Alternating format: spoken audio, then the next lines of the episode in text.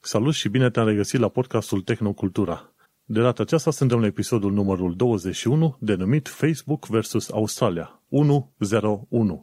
Subiectele principale sunt taxa pe link în Australia, Facebook versus, versus Australia, un film HD cu roverul Perseverance și păcălelea Nvidia. Gazele tale preferate sunt Vlad Bănică și Manuel Cheța. Iar astăzi, pentru prima oară în seria asta de podcasturi, l-avem invitat pe Dorin Lazar.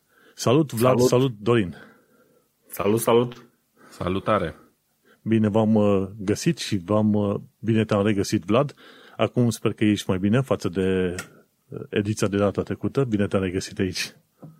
Da, mersi. Am avut emoții și azi, dar m-am, m-am pus pe picioare, ca să zic așa, așa pe ultima sută. Mulțumim și bine te-am regăsit că oricum o să ai de vorbit și despre articolul pe care l-ai scris în ultima perioadă. Comenzile da, tactile da, da. pe Volkswagen Golf. Deci o să ajungem și pe acolo. Sper eu, sper eu. Avem un foarte mare de subiect, aștept. exact, avem un mare, foarte mare subiect care, să zicem, m-a tentat enorm de mult în uh, săptămâna asta altă, și anume Facebook versus Australia. Și e un motiv pentru care am pus 101 ca un fel de concluzie. Știi că prima oară eu vreau să fie Facebook versus Australia 1.10. Numai că se pare că Facebook s-a sucit chiar, chiar astăzi am aflat că s-a sucit. Și hai să discutăm pe chestia asta, că vorba aia. Uite, îl avem pe Dorin, am pus și linkuri către Twitter-ul lui Dorin, website și Dorin, să nu uităm că este și podcaster pe podcast de istorie yeah. și pe icr.podcast.ro. Dar, Unul din uh, cei mai vechi podcaster de la noi chiar am putea spune. Efectiv, poate chiar, uh, nu chiar primul, pentru că știu de sceptici în România, care îi făceau podcast de prin 2008, ceva de genul ăsta. Dar uh, nu știu dacă se mai țin oamenii dar unul dintre cei mai vechi blogări, că de-aia mă interesa pe mine, că Dorin, nu e așa, tu ai avut primul blog prin 90, 1995. Uh, nu, 95, pe undeva prin uh, 97, 97 când, când lucram la un uh, internet cafe, atunci mi-am făcut prima chestie care să semene blog, dar mm, real, concret, cred că am blogul, blogul ăsta care a fost inițial pe WordPress și după aia pe dorinlazar.ro de vreo 15 ani, deci de prin 2015. 2005. Asta 2005, da, fiu, ha, mult. Mamă, ce bătrân sunt. Păi da, da, de aia da. zic că eu îi aud pe foarte mulți oameni că erau, au scris prima oară în 2010 și ziceau, ok, nu au existat blogări în 2010, pe când în 2010 existau vreo 600 de blogări în toată România. What the... De, atunci scria Vali, scriau Cetin, uh, scria ce Dumnezeu, da, și Eftimie și toți. Exact, după ei scriau încă din 2005 de prin 2010, prin 2010 începeau să lase că s-au săturat de blog. adică nu, nu se pune problema așa. Cu podcastul, în schimb, lucrurile sunt, uh, sunt ceva mai uh, interesante. Au existat mai multe încercări de podcasturi, inclusiv uh, uh, la un moment dat am făcut o istorie a uh, celor mai vechi podcasturi uh, și mi s-a reproșat că am uitat de diverse încercări a unor băieți de marketing în fine, ideea este că au existat ceva podcasturi, însă ICR Podcast are o mare calitate. A venit cu câteva săptămâni înaintea probabil celui mai ascultat podcast din România uh, vreme de vreo 3 ani sau 4 ani, ce anume între show-uri. Mm-hmm. Uh, nu, nu zic că ICR Podcast a fost ideea pe care au pornit băieții Teo și uh, Vio și Costel să facă podcast, dar faptul că am fost acolo, cumva, na, eram acolo, deja strângeam un public, deja aveam câteva mii de ascultări la fiecare episod, dacă îl promovam pe social media. Ehm, noi, noi însă am vrut mai degrabă să educăm publicul de podcast, i-am învățat pe oameni să folosească aplicații de podcast, Uh, de asta în România, de exemplu, și o chestie absolut lumeață, am aflat-o de la uh, Podfest anul uh, trecut, este că cea mai folosită aplicație din România este Player FM, care există o singură persoană din România care a recomandat ever Player FM. și o aveți aici în podcast. Puteți să o întrebați chestii. Ești tu, da. Da, exact.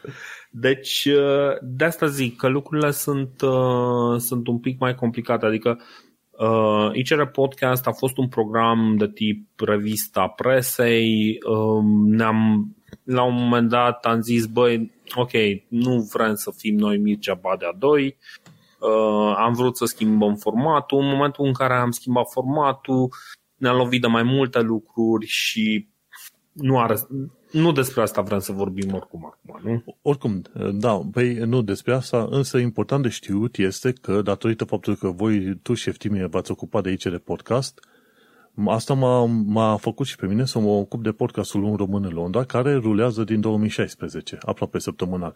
Felicitări și, și... și chiar îmi place ce faci chiar dacă eu nu ascult programul, nu am nu e pe nișa ta. de acolo, nu mă inter, nu, nu sale mele. Nu, nu e nicio, nicio știi cum este, nu e nicio problemă, că, pentru că mai devreme mai, sau mai târziu, ca blogger și podcaster, înveți să fii relevant pe nișa ta. Și atunci nu exact, te interesează exact. să te asculte cine nu trebuie. Și după aia, bineînțeles, podcastul Tehnocultura, care podcastul ăsta Tehnocultura a avut o, o primă viață ca podcast de știință. Se numea Tehnocultura SciCast. Am avut 38 de episoade, după care am luat pauză. Și... Hai mă, că te, eu te țin minte când făceai Tehnocultura, când mergeai la profi de la Universitatea Transilvania să-ți explice chestii. A, da, la nu era podcast, ale erau filme la nu era, era la filme YouTube, pe YouTube. Blog, exact. Fel. Deci, deci tot... de atunci știu, știu că vrei să faci emisiune cu RTT, parcă, nu? Cu TBS am făcut și am avut, am ai, avut ai un sezon și un episod. Da, exact. Deci uh, tehnocultura, pentru cei care nu știu, este un, uh, un program de tradiție, numai că s-a metamorfozat de-a lungul timpului. Uh, băi, deci acum vreau să zic și cumva să știe tot. Îmi place foarte mult ce faci uh, cu, ți-am zis și înainte, dar hai să spun să rămână înregistrat. Îmi place ce faci cu român în Londra pentru că e Uh, genul de program pe care probabil cineva care, uh, care e român în Londra l-ar putea găsi relevant, dar îmi place că ai o constanță și uh, și o metodă în a-l face. Și asta, asta am apreciat foarte mult și să știi că din când în când te mai ascult și mă ofti că nu fac un român în România, știi? Aha. Da, dar vezi, dar, uite, avem, un, avem totuși un român în Germania, de exemplu, și e Vlad, care face diaspora castul. Și el da, face... Da, care nu prea se mai ține de treabă în ultima perioadă. Las, da, că-ți, las că vine vremea și ție. Ideea este că el face cu interviuri cu oamenii, ceea ce e diferit față de ceea ce fac eu, că eu fac un fel de revistă presei, săptămânal, da. așa cum ar veni, în UK, pe când uh, Vlad o face cu oameni din toată lumea fie Canada, Suedia, Norvegia, Germania și așa mai departe, interviuri cu oameni. Deci ne-am, ne-am găsit trei podcasteri uh, să discutăm astăzi despre ce? Facebook versus Australia, nu? Bun. Uh, hai să fac uh, cumva să zic painting the picture. Hai să povestesc puțin el care a fost toată figura asta cu Facebook versus Australia. Uh, s-a întâmplat un târg similar cu Google. La un moment dat ce s-au, ce s-au hotărât ăștia în uh, Australia, respectiv uh, legiuitorii, Parlamentul, să oblige firmele astea mari de tehnologie, gen Google și Facebook, să plătească o taxă pe link pentru, dar numai și numai pentru ziarele bine cunoscute de acolo din Australia, care nu mă interesează care sunt numele lor și așa mai departe. Și au, au instituit efectiv o taxă pe link. Un lucru total, total tâmpit și eh, nebunesc, ca să zic așa. La un moment dat Google uh, s-a certat cu ei și le-a spus, măi, ce ar fi, ce s-ar întâmpla dacă am scoate Google News, Google-ul complet de pe Australia, dacă ne obliga să plătim un, o taxă pe link. Și până la urmă ce s-a întâmplat? Google se pare că a preferat să plătească un fel de taxe de protecție. Eu așa o numesc. Deci taxele astea cerute Facebook și Google sunt, le văd eu ca fiind niște taxe de protecție. Google a plătit și efectiv le-a spus să ok, știi cum e? Vă plătesc cu niște bani și o să vă bag sursele voastre într-un fel de showcase. Cumva au spălat, s-au spălat pe mâine, au zis, ok, ca să nu considere că este o, să zicem, mituială sau o taxă de protecție, hai că vă băgăm în showcase. Mm-hmm. În schimb, Facebook ce au zis? Facebook au zis, dacă ne pune să plătim taxa asta pe link, o să scoatem, o să vă blocăm de la a mai da share la orice fel de news source în Australia. Și chiar asta au făcut-o. Măi, și eram atât de fericit, efectiv, când zic, băi, când ajungi ca o firmă ca Facebook, foarte, foarte nașpa și a firma care e fan, eu nu sunt deloc, când ajungi ca o firmă ca Facebook să facă lucrul corect pentru internet, înseamnă că tot internetul este într-un mare rahat în zilele noastre. Și Facebook ce a făcut? Au zis, ok, blocăm toate linkurile de știri. Pe parcurs ce s-a întâmplat, ei de fapt au blocat linkuri de la tot felul de website-uri din Australia și efectiv și-au flexat mușchii și le-au arătat o băi, ce pot face. Chestia a fost puțin cam, cam nesimțită, dar, în schimb, eu chiar m-am bucurat. Am zis, băi, uite, cineva până la urmă se împotrivește acestei taxe de link. Și de-aia am pus prima oară 1.0. Pentru că Facebook-ul a zis, mă opun taxei de link. Și de curând ce am aflat e că Facebook-ul până la urmă a acceptat să plătească bani către sursele astea de știri, cu condiția ca anumite chestiuni în uh, articolul de lege să fie schimbat. Și acum... Ce chestiuni? Uh, încă nu a ieșit la iveală exact ce chestiuni, n-a reușit să mm-hmm. îmi dau seama exact ce chestiuni le schimbă, dar în continuare taxa pe link a rămas. Și acum mm-hmm. întrebarea mea și pentru Vlad și pentru tine, Dorin, este cât este de ok să pui o taxă pe link? Las pe Dorin să înceapă, fiindcă el e invitatul. Exact. Și e cumva mai, uh, mai în temă cu chestiile astea, poate. Bine, ok. Deci, în primul rând, tu știi exact ce spune legea? respectivă? Legea... Și care este contextul media al uh, acelei legi? Uh, contextul media nu știu, pe Webmaster Word am văzut niște snippet din lege, nu m-am pus să citesc efectiv uh-huh. întreaga lege, pentru că pur și simplu n-am chef să fac treaba asta. Pe, uh-huh. Pe forumul Webmaster Word au scris la un moment dat și au făcut un highlight la anumite secțiuni și au spus, bă, uite, zice aici exact chestia următoare, zice, dacă linkuiești către news sources și definești acolo destul de vag ce sunt news sources, atunci trebuie să plătești o anumită taxă. Știi? Mm-hmm. Și uh, zice așa, a link, a link out to a site publishing original news content, such as the link may be followed and the content read where it is published. Și atunci acolo aia m-a interesat pe mine cel mai mult. Legea efectivă n-am citit-o, dar până la urmă toată lumea este de acord că este o taxă pe link. Uh, băi, nu știu dacă toată lumea e de acord cu chestia asta. E frumos să o prezintă în felul ăsta, dar uh, cred că este foarte ușor să aluneci și să nu înțelegi despre ce e vorba. Uh, o să-ți fac o altă paralelă. Cât de complicat crezi că este să incluzi muzică într-un podcast, de exemplu? Este foarte complicat pentru că inclusiv Podbean, la care salvezi o podcast ăsta, zice că trebuie să ai drepturile de publicare pentru orice fel de muzică ce o ai în fundal la podcast. Cât de greu crezi că este să le obții? Acele drepturi? Uh, mai mult sau mai puțin greu, să știi. Depinde cum e. Eu am o muzică de fundal la un român în Londra, dar aia pentru că e free royalty music și pomenesc mm-hmm. de unde am sursa respectivă și numele și linkul și toate cele. Dar altfel okay. ar trebui să iei legătura cu publisherul. În România, ca să... Nu, nu trebuie. Că tocmai aici este magia uh, publishing-ului.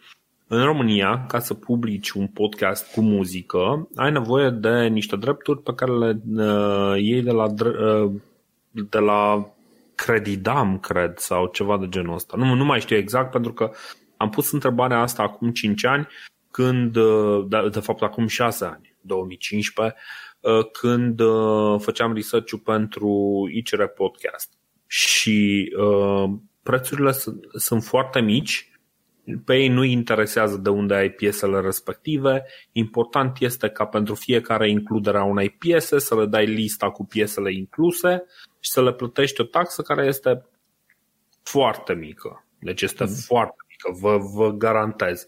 Mai ales că podcasturile, deci cifrele pentru difuzare Uh, ca să treci în următoarea uh, plajă de prețuri, trebuie să treci de undeva de 100 de mii de ascultări. Mm-hmm. Ceea ce nu se prea întâmplă cu podcasturile, știi? Adică nu, nu prea.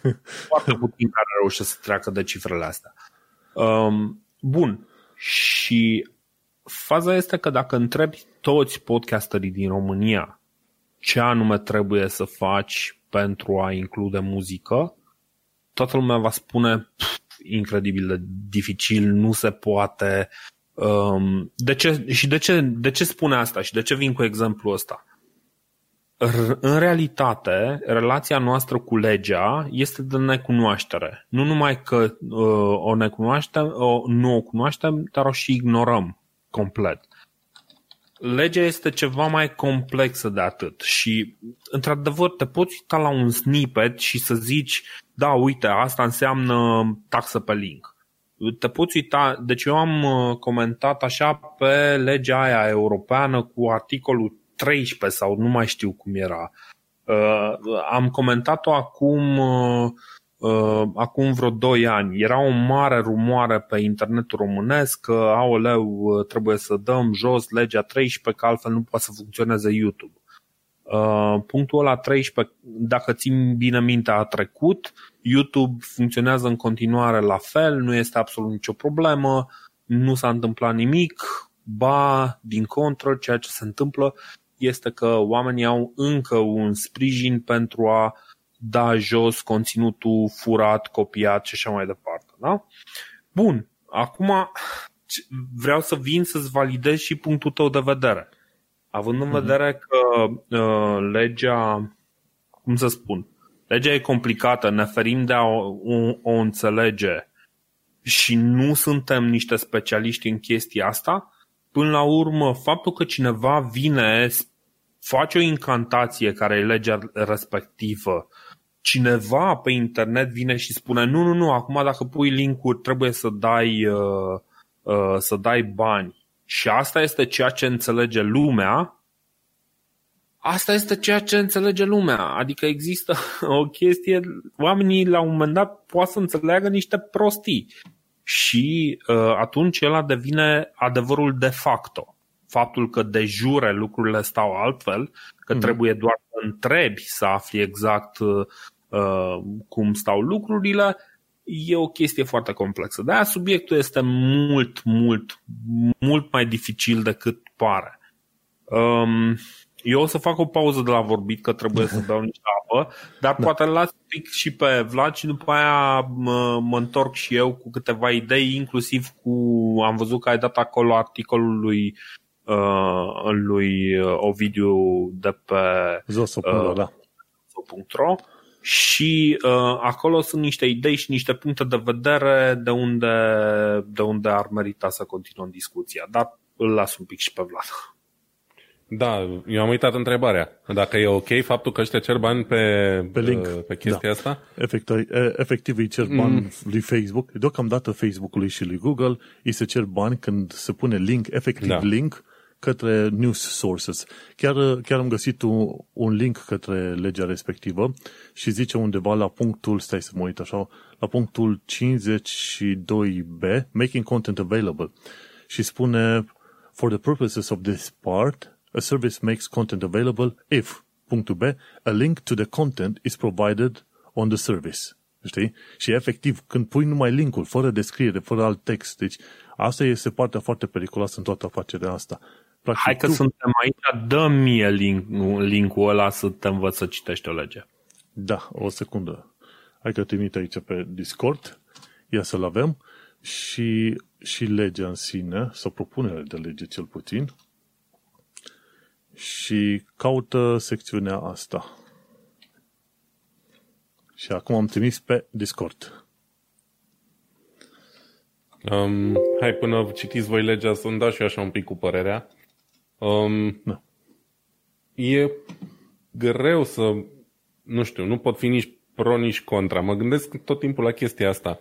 În momentul în care au apărut um, universal, da, serviciile astea de genul Google și Facebook, unde oamenii își pot face în public materialul scris, indiferent că vorbim de societăți de presă oficiale, da, ziare, da, da. reviste, da. whatever, sau pur și simplu cineva care scrie un articol gen blog post sau orice, oamenii erau super bucuroși că avea un reach mai mare, știi? Că mhm. ajungea știrea aia la mult mai mulți utilizatori. Că poate direct pe site-ul, nu știu, știri din brașov.com intră 100 de oameni, dar dacă în momentul în care știrea aia ajunge uh, linkuită prin Facebook la cineva, uh, poate ajunge site-ul respectiv la 100 de mii de oameni, știi? Și atunci pentru site-ul respectiv era un beneficiu major faptul că își putea face public uh, uh, articolul pe platformele de genul ăsta. Și acum mi se pare că s-a întors un pic roata și că ăștia au zis, bă, dar stai așa, de fapt, Facebook sau Google ar trebui să ne plătească pe noi, că ei atrag trafic către site-urile lor prin știrile noastre, știi? Și eu sunt așa un pic confuz în legătură cu cine ce bani ar trebui să primească. Adică mie mi se pare clar că site-urile astea au un beneficiu categoric, da, toate site-urile astea de știri în momentul în care știrea lor apare pe Facebook, pe Google și așa mai departe, pentru că sunt mult mai mulți oameni și cred că statistic putem spune că în, în cazuri de genul ăsta o știre virală ajunge mult mai uh, bine uh, la oameni prin intermediul rețelelor sociale decât în mod direct. Adică în momentul în care e o știre de actualitate, nu știu, vorbesc din cazul meu și din ce e în jurul meu. Uh, majoritatea caută direct pe Google să afle mai multe despre ea, gen auzi un zvon, ai auzit că, nu știu, a intrat o mașină, nu oameni acolo. Uh-huh. Nu știi pe ce site să intri direct și atunci te duci direct pe Google, cauți și o să-ți apară mai multe surse din care o alegi pe aia pe care o preferi. Sau uh, vezi pe Facebook că a postat un prieten de-al tău o știre cu 10.000 de share-uri și ajungi de acolo la site. Pe când ți-ar trece mult mai greu prin cap să te duci tu direct pe o pagină să zici, bă, ia să văd ce știri virale mai sunt azi pe, nu știu, știri din brașov.com, da? Dau un exemplu complet la întâmplare. Înțelegi? Și atunci stau și mă gândesc, pentru cine e mai mare beneficiu ăsta? Traficul ăsta? Pentru Facebook sau pentru ziarul respectiv?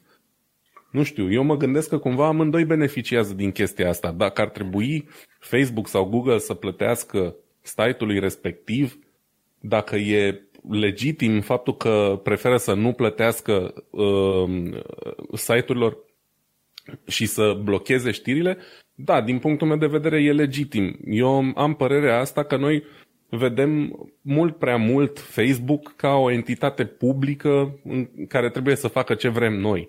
Ei sunt in the business of making money, cum s-ar zice. Ei sunt o companie. Interesul lor e să facă cât mai mulți bani, nu să servească intereselor noastre.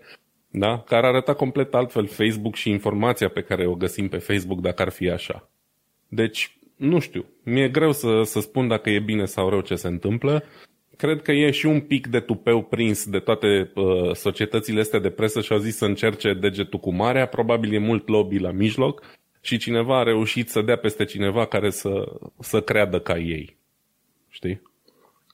Da. Uh, bun, hai că sunt câteva probleme pe care le-ai pus uh, foarte, foarte interesant și sper să nu uit să, să mă iau de toate. Uh, deci, ce se întâmplă cu Facebook? Ca de obicei, eu am în minte cu totul alte exemple și uh, vreau să vă dau exemplul platformei Hot News. Hot News a făcut uh, niște lucruri. Uh, în primul rând, și asta e o chestie cunoscută, uh, la începutul funcționării platformei Hot News a furat conținut de la ziare, luau uh, și puneau ceva de genul jumătate din articol și dădeau link la restul articolului.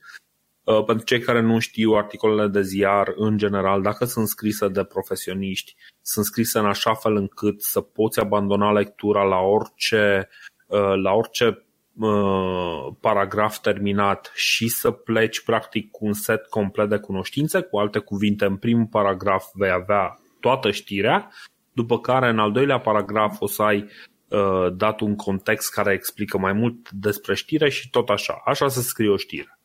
Bun. Asta ce înseamnă? Înseamnă că Hot News, în, și asta se întâmpla prin 2004-2005,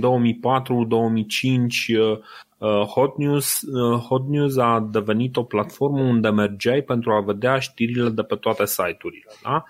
Uh, platforma aia acum nu mai este. Deci Hot News știm că a devenit practic un, uh-huh. un mini gigant al știrilor. N-aș putea să zic că e gigant, nu știu exact cât de uh, mare e Hot News, nu mai știu cât, câtă știre produce, uh, dar Hot News devenise practic la un moment dat un, un, un uriaș în uh, online românesc în materie de știri și el începuse efectiv ca această căpușă. Acum această căpușă se numește uh, Facebook. Nu o mai face doar cu știrile din România, o face cu absolut tot conținutul de peste tot. Da? Ce fac ei? Ei fac următorul lucru. Îți pun un link, îți pun poza pe care ai atașat-o articolului și îți pun o mică explicație. Da? Hmm. Uh, și mai ales, urm- care e următorul pas, îți țin oamenii pe platformă. Asta este ce face Facebook, îți țin oamenii pe platformă. Și întrebarea e așa, ok, tu ai spus, uh, Vlad, faptul că Facebook este nu o entitate publică, ci o entitate care este pusă pe făcut bani. Uh, bun. Eminamente, da. da. Atunci, dacă face bani să facă ori cu conținutul propriu, ori dacă face cu conținutul meu, să mă plătească. Da, asta Corect? e un punct de vedere clar, Bun. da, sunt de părerea asta. No. Bun, ok. Deci uh, aici e clar 1-0 pentru, pentru australieni care au zis, bă, trebuie să-mi plătești știrile. Bun. A doua variantă este, nu, nu, nu, e, e temerea lui, uh, lui Manu. Temerea lui Manu este că bă, uite, eu am un blog, pe blogul meu nu o să mai pot da link. Uh, cel mai probabil nu este cazul. Ceea ce mi-a arătat acolo Manu este practic o definiție de ce înseamnă să, um, uh, să faci conținutul disponibil care este o definiție relativ corectă, dar nu știm mm. exact în ce fel această definiție interacționează cu restul legii. Știi? Pentru că uh-huh. căutând chestii de genul, ok, content available, nu vezi că ar fi o chestie pomenită foarte mult în uh, restul legii. Da, apare la o definiție, dar asta nu înseamnă absolut nimic. Deci trebuie să vedem în ce măsură și să înțelegem și cum arată codul, uh, codul civil australian pentru a înțelege, ok, ce implicație are faptul că Uh, în momentul în care dai un link, din punct de vedere legal, you're making content available. Nu știu care sunt implicațiile și uh, cred eu că în ceea ce privește Facebook, lucrurile sunt, uh, sunt mult mai clare. Uh, mult, mai, mult mai adânci, nu mult mai clare, mult mai puțin, uh, mult mai puțin clare, mult mai adânci, mult mai subtile și uh, s-ar putea. Deci mai e încă o chestie. Cine are cine are în grija lui absolut toți cetățenii din, dintr-o anumită țară? Normal, Guvernul sau Facebook? Îți dai seama că guvernul respectiv sau parlamentul Bun, respectiv. Depinde la cine te închini. Da. Gu, gu, guvernul, băi, depinde la cine te închini, dar chestia este așa. Într-o într-o țară democratică cel puțin, uh, guvernele, rolul guvernelor este să, uh, să pună pe un picior de egalitate cât mai mulți din cetățeni, să facă, Absolut. practic, să, să-i aducă pe toți, să, să-i sprijine. Guvernul nu are voie să spună, băi, știi ce, 10% din români îi aruncăm la gunoi, nu ne pasă. Dacă nu aveți Facebook, nu puteți să vă citiți știrile, pf, pa, nu ne interesează. Dacă, știi, chestii de genul ăsta. Eu, în momentul ăsta, văd ce înseamnă să fii în afara platformei Facebook. Eu nu am promovare pe Facebook, pe absolut nimic ce fac și cifrele mele au scăzut foarte mult, nu mă plâng. Eu continui să fac ceea ce fac pentru că cred în proiectele pe care le fac. Dar, auto-ostracizându-mă, am de pierdut. Pe termen scurt, că pe termen lung, oamenii care vor începe să mă urmărească de acum încolo sunt fiecare din ei, fiecare individ pe care îl adaug în, între ascultătorii de podcast de istorie sau de ICR Podcast, sunt oameni care m-au găsit pe alte canale decât pe Facebook și se vor întoarce uh, la canalul respectiv să, uh, să-mi găsească programul și ăla este un ascultător câștigat, cu adevărat interesat, nu cineva care s-a lovit de conținutul meu. Acum, cu Facebook e complicat pentru că Facebook este platforma perfectă de entertainment. Da? Adică, entertainment, da. E bine zis da. entertainment. Facebook te ține, te ține legat acolo cât timp tu ești nervos. Da? Cât timp. Și te ține legat de știrile negative toată lumea trebuie acum să facă știri și asta este chestia pe care o spune Ovidiu Eftimiu. Și cel mai bine citiți articolul ăla de la, pe care l-a publicat la Zoso, uh, pentru că Ovidiu este și un uh, jurnalist la bază, chiar dacă el acum este uh, considerat de mulți doar un umorist, este un jurnalist care are ceva experiență și poate, are o părere bine argumentată pe domeniu. Chestia este că în momentul în care Uh, toate știrile au devenit, de fapt, despre cum să-ți optimizezi site-ul să fie mai plăcut în Facebook. Chiar unii oameni și-au mutat complet platforma de știri în Facebook, oameni care poate și-ar fi făcut uh, oameni care și-ar fi făcut, de exemplu, nu știu, un ziar sau și-ar fi făcut un, un newsletter Oamenii acum se duc în Facebook, își fac niște grupuri, grupuri pe care ei nu au suveranitate, cărora uh, Facebook poate oricând să le uh, taie drepturile. Și acum, chestia e așa, da, Facebook le oferă cetățenilor un deal bun, știi? Ei zic, bă, uite, vă dăm gratis lucrurile astea, da? Bă, dar ce faci dacă, știi cum e, mergi între, în, în pacea aia dintre două triburi uh, de-astea foarte pașnice și mergi la ei și zici, vă dau aceste arme, sunt gratuite. Hmm. Știi? Bine. Oricum... E o chestie, e o întrebare care ține deja de, de niște lucruri care nu mai țin de legea asta. Așa că, dacă e să mă întreb pe mine, uh, ar trebui știrile să ajungă pe Facebook? Răspunsul meu este, bă, sincer, ar trebui să nu, lumea să nu mai stea pe Facebook. nu are Amin. nicio importanță dacă vin știrile sau nu vin știrile. Aș vrea orice motiv ca oamenii să nu mai stea legați de, uh, de platformele sociale. Și așa cum ne-am descurcat uh, înainte de mm, venitul lui Facebook la putere sau Twitter, uh, așa cum ne-am descurcat chiar și înainte de Google, pentru că a existat o vreme pe internet fără Google și ne-am descurcat și atunci, așa o să ne putem descurca și mai departe. Nu e absolut nicio problemă. Le mulțumim, dar mm, la un moment dat trebuie și Google înțelege chestia asta. Google a înțeles chestia asta și a scos banul din prima. Facebook. Asta nu, nu, nu, nu cred că e neapărat că a înțeles Google. Că, uite, eu am, o, eu am o, o serie de chestiuni. Deci una, am mai multe chestiuni care mă, mă recheie la toată afacerea asta. Una, una dintre ele fiind faptul că legea respectivă e construită ide, strict pe ideea de link. În mai multe surse, te duci pe TechDirt, uh, TechCrunch, Webmaster Wars și în toate cele, în toate sursele alea se specifică că, într-adevăr, linkuind către sursele alea de știri, asta înseamnă că tu trebuie să intri într-un sistem de arbitraj prin Ma, care să te Manu, înțelegi cu stai, ei. Știi? Stai, stai, stai, stai, stai. Deci, uh, nu mai da informație digerată la a treia mână. Uh, da, da. Du-te, deci Uite, caută, caută Dirt, o părere informată. TechDirt nu este chiar informație la treia mână. TechDirt, ăștia sunt chiar interesați. Cu Mike Masnick, probabil știi de Mike Masnick, omul ăla nu vorbește prostii când vorbește pe blogul lui despre drepturile pe internet.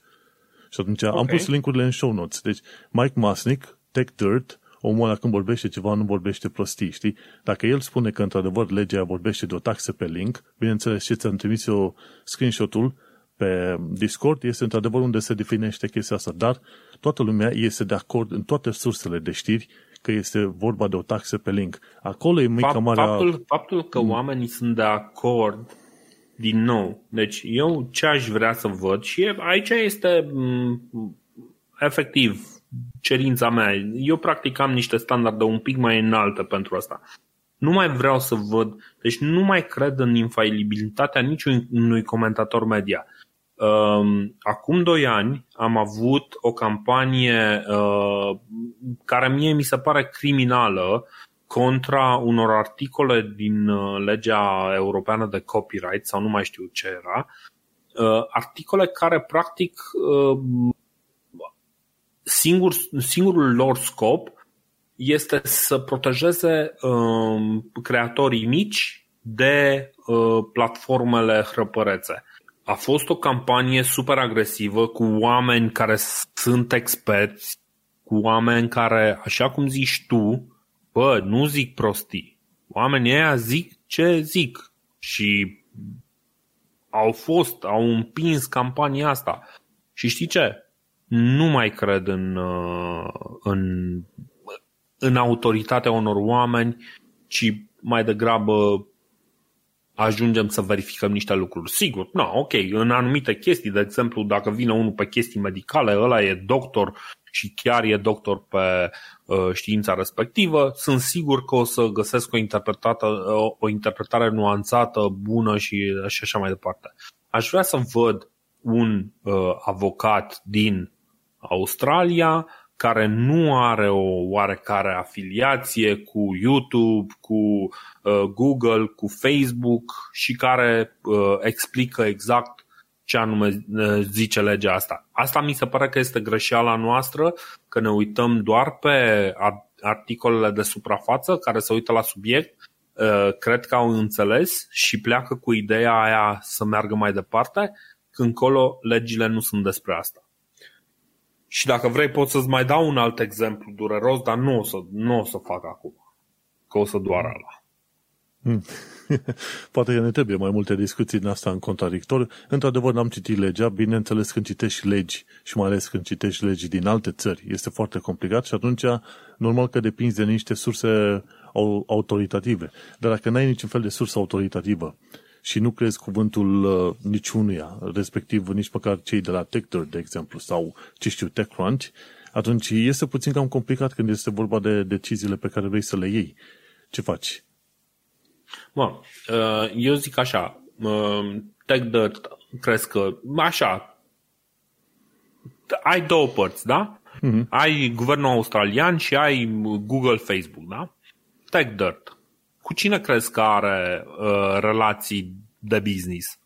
Cu guvernul australian sau cu Facebook, Google? La fel, Tech, Crunch, whatever. Cu cine, care crezi că sunt relațiile între ele? Acum, cum să spun, nu neg că este posibil să fie foarte rar ce zic ei. Bă, da, aș mhm. fi mult mai suspicios în legătură cu absolut tot ce zic ei. Mai ales când sunt lucruri pe care eu nu le pot verifica și care, în cele din urmă, apără practic de o invazie, de o infestație. Practic Facebook este o infestare. Da?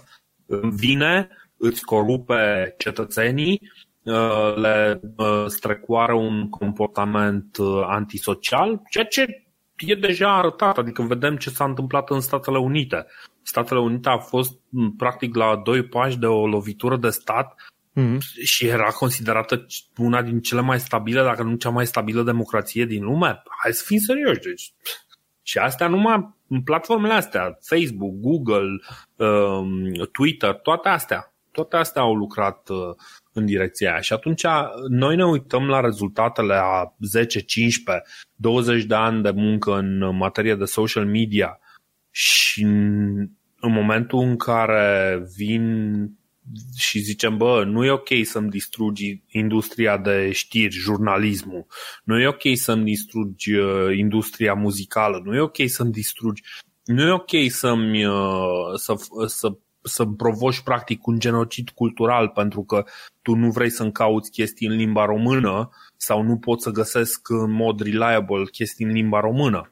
Nu poți să, să ignori multă vreme faptul că, de exemplu, încă este foarte dificil să spui o tastatură în română, să-ți iei o tastatură cu limba română, să scrii în limba română pe internet în uh, ziua de azi. Și astea sunt niște lucruri pe care noi trebuie să le niște semne de întrebare pe care trebuie să ni le ridicăm, știi?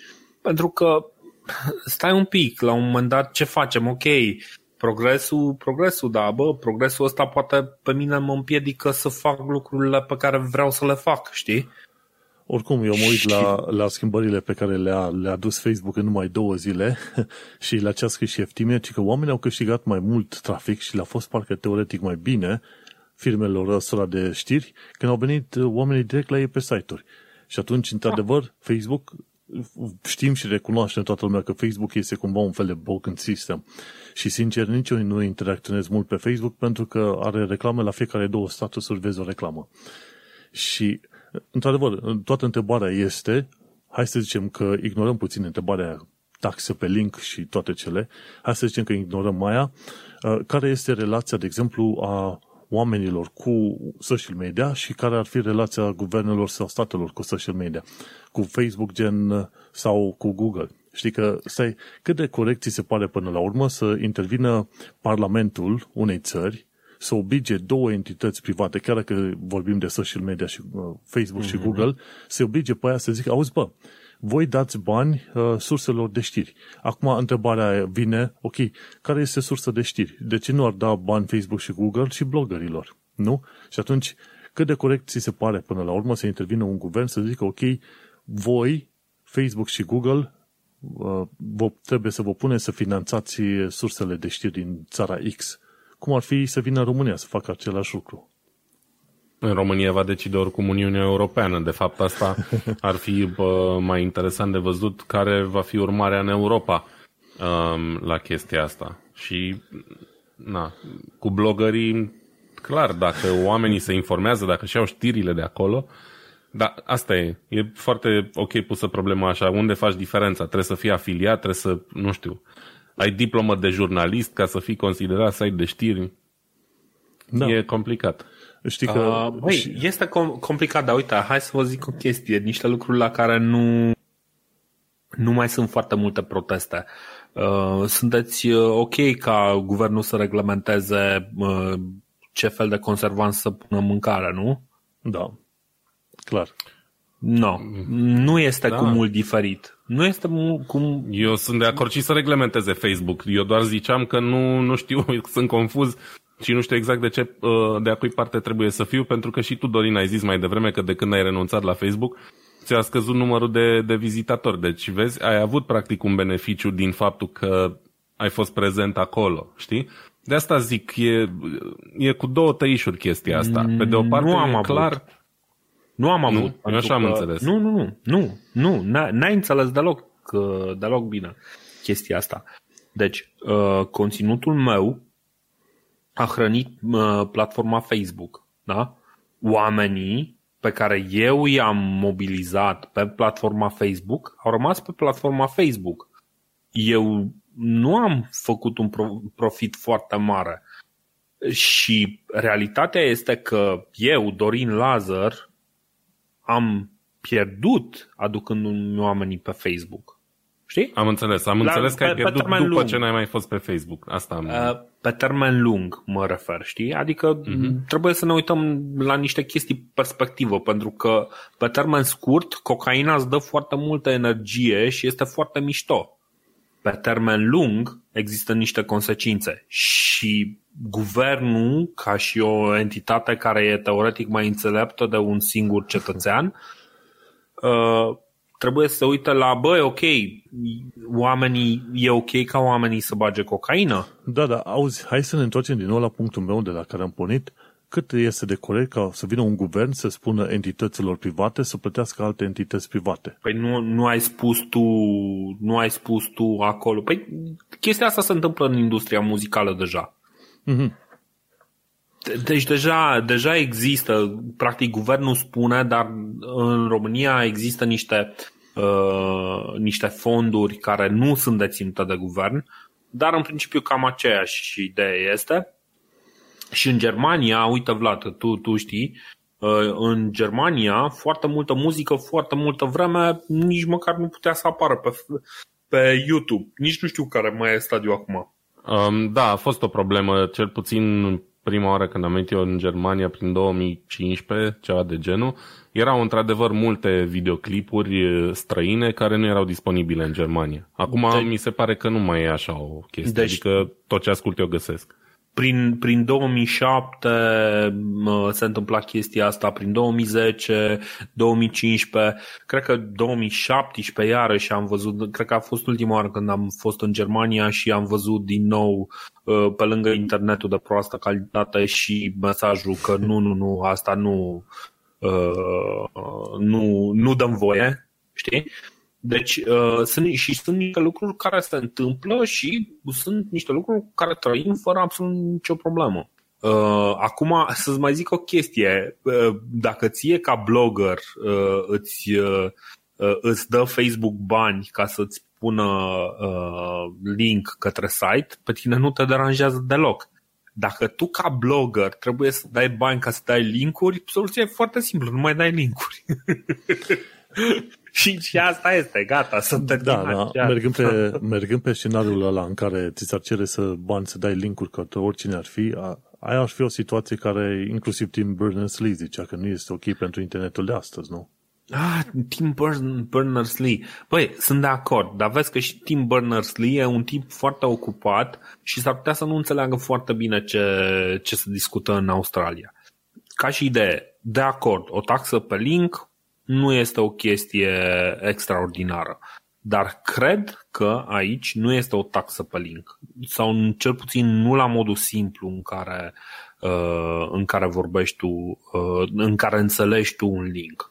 Știi? Cred că este ceva mai mult acolo și ți-am zis, mi se pare că ai nevoie de ceva mai multă informație pentru, pentru a înțelege exact uh, uh ce anume vor australienii și uh, cum vor să obțină lucrurile respective, știi? Păi, după cum văd acolo, interesul pare să fie ok. Un grup de ziare vor să primească bani de la Facebook. Efectiv, totul se învârte în jurul banilor. Ca să ceea, ce, ceea ce e ok. Ai văzut calculul pe acolo, da? Deci, uh, uh, și sunt foarte multe, foarte multe organe de știri care s-au închis pentru că uh, pentru că exact asta au făcut. Au început să se bazeze din ce în ce mai mult pe Facebook, Facebook le-a mințit, uh, i-a mințit în materie de cifre, după care au pierdut pentru că oamenii ăia nu erau ai lor, erau ai Facebook-ului și asta era, uh, stai să mă gândesc, college humor. Era un tip care și pusese Zoso uh, un link la povestea tipului respectiv era un tip care lucra la College Humor și a explicat cum anume au pierdut ei Uh, că dacă țineți minte, făcea o groază de chestii virale, o groază de chestii da, simpatice. Știu, știu că Eram urmăream, abonat. urmăream și eu într-o da. vreme și era foarte simpatic. S-au, s-au, mutat, s-au mutat pe Facebook pentru că au venit și au zis, oh my god, uite, Facebook ne spune că avem cifre mult mai mari și s-a dovedit mai nou că Facebook mințea cu nerușinare pe, uh, pe chestiile alea și uh, au zis, da, da, da, uite că ne urmărește lumea și au pierdut uh, expunerea de reclamă, au pierdut abonații, au pierdut tot. Uh, poate au avut cifre mai mari, dar vezi la exact ce spuneam.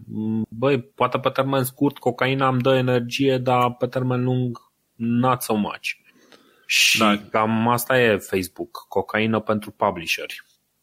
E clar, um, ajungem iară la discuția aia și Manu a zis foarte bine, tirania algoritmilor. În momentul în care um, o entitate ca Facebook ajunge să-ți dicteze ce trebuie să faci și cum trebuie să faci, mai ales în materie de presă, da? unde, cum să zic eu, presa a câta, patra putere în stat sau a cât ar trebui să fie, dacă presa depinde de oricine, chiar și de Facebook sau de oricine ar fi, uh, clar există o mare problemă. Uh, nu e nimic rău Adică, oricum, nu sunt de părere că e ceva rău faptul că Facebook ar trebui să le plătească bani. Eu sunt uh, omul care crede că Facebook ar trebui să ne dea tuturor bani, numai așa, pentru că a, a ajuns să a ajuns să ne, nu mie personal, dar în general, să ne influențeze atât de mult viața încât am auzit povești stupide de genul um, un amic de-al meu care mi-a povestit amuzat că i-a scris cineva să-l întrebe dacă le-a dat, de ce, nu dacă, ci de ce le-a dat bloc pe Facebook lui și lui nevastă sa și ăsta i-a zis foarte nedumerit, bă, da, eu nu v-am dat bloc.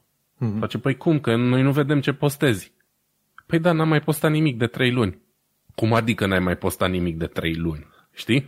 Adică oamenii au ajuns în halul ăla de, nu știu, dependenți, cum zice Dorin, de Facebook, încât să se ajungă la situații de genul ăsta și n-ar trebui, în primul rând, să-și ia nimeni presa de pe Facebook, adică... Sunt perfect de acord cu asta. Deci, clar, în e... mod clar să nu-ți iei presa de pe Facebook.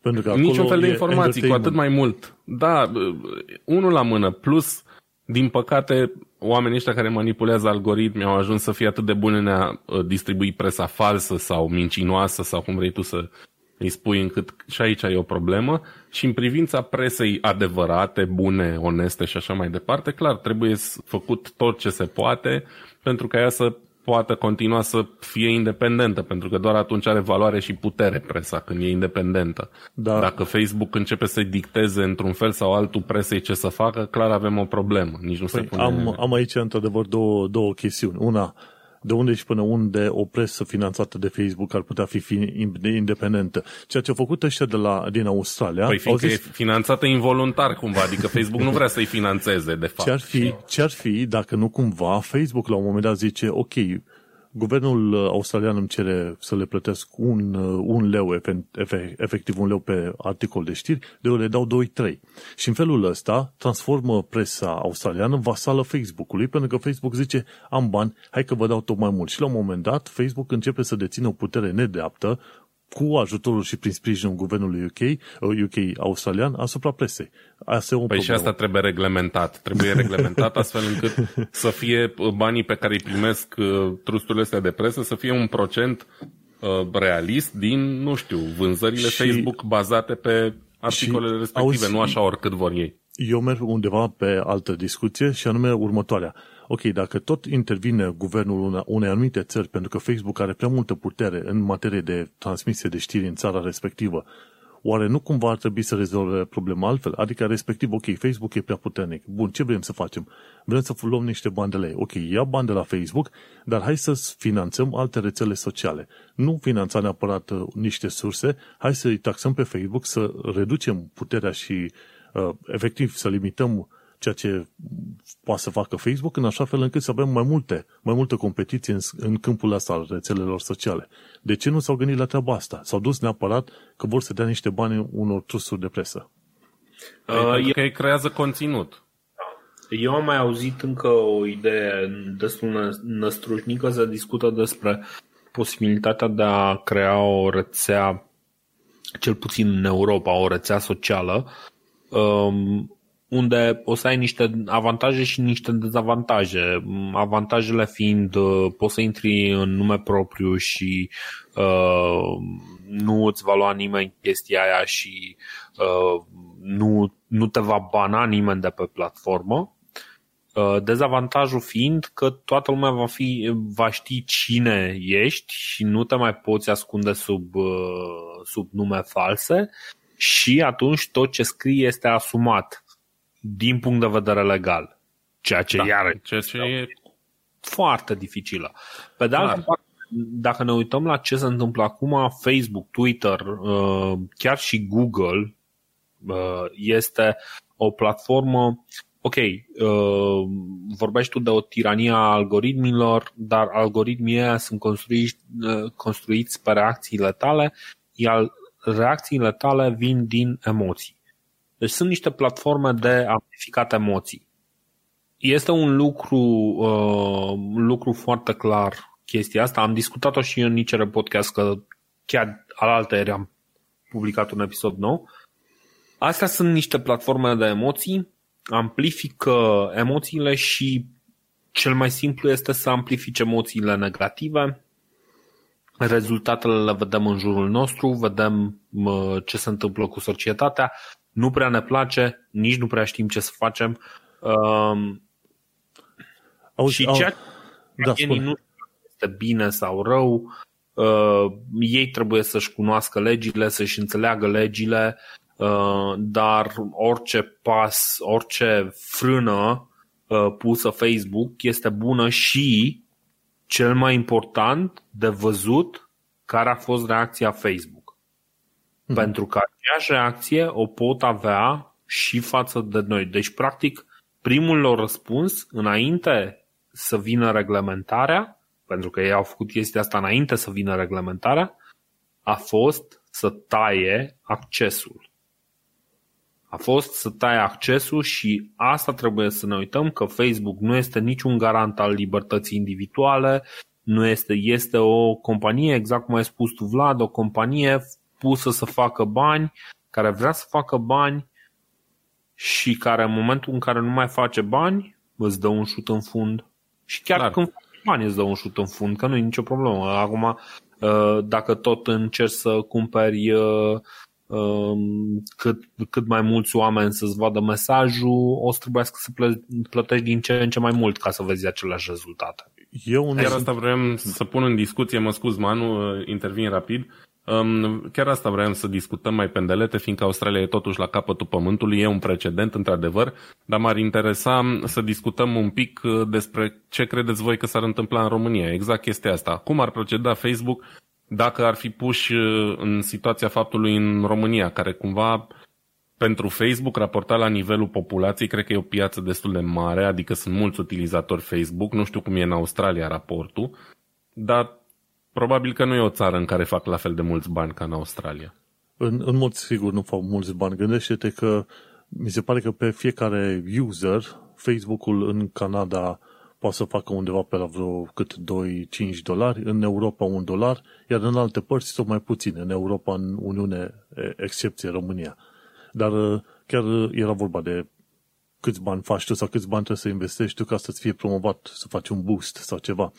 Nu știu dacă mai știi, am plătit vreo 30 de lire la un moment dat să văd câți ascultători mi-aduc în podcastul ăla, un român în Londra. Da, am mai plătit și eu pentru diaspora. Și am plătit cât 30 de lire pentru 10 ascultători care n-au rămas. Și atunci te gândești că este extraordinar de mult, de ce, de, deși zicea, ai avut un reach de 1000 și ceva. Nimeni nu mai crede numerele, adică eu ce puțin nu mai cred numerele Facebook și aia a fost probabil prima și ultima oară în ultimii X ani de zile în care am plătit o reclamă la Facebook.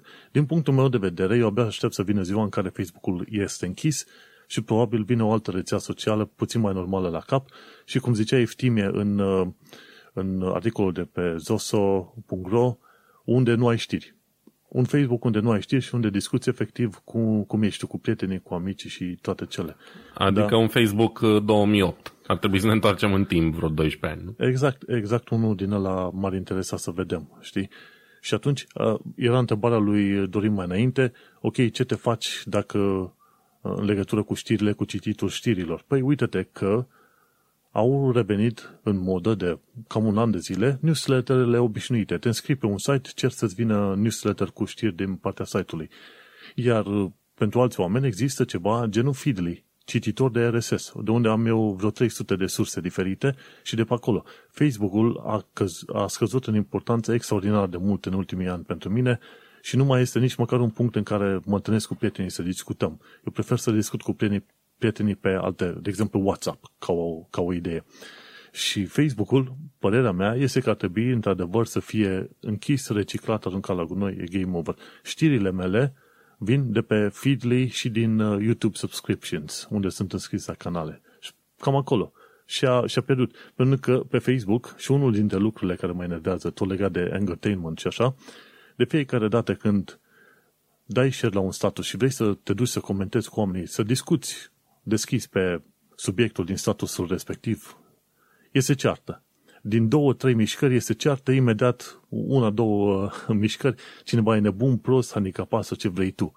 Pe tot felul de statusuri în România. Inclusiv între oameni aparent politicoși și, să zicem, înalți din punct de vedere intelectual și așa mai departe. Facebook-ul nu mai este, din punctul meu de vedere, un etalon din niciun fel de punct de vedere. Tocmai că... pentru că nu există consecințe, de fapt. De asta se întâmplă chestia asta, știi?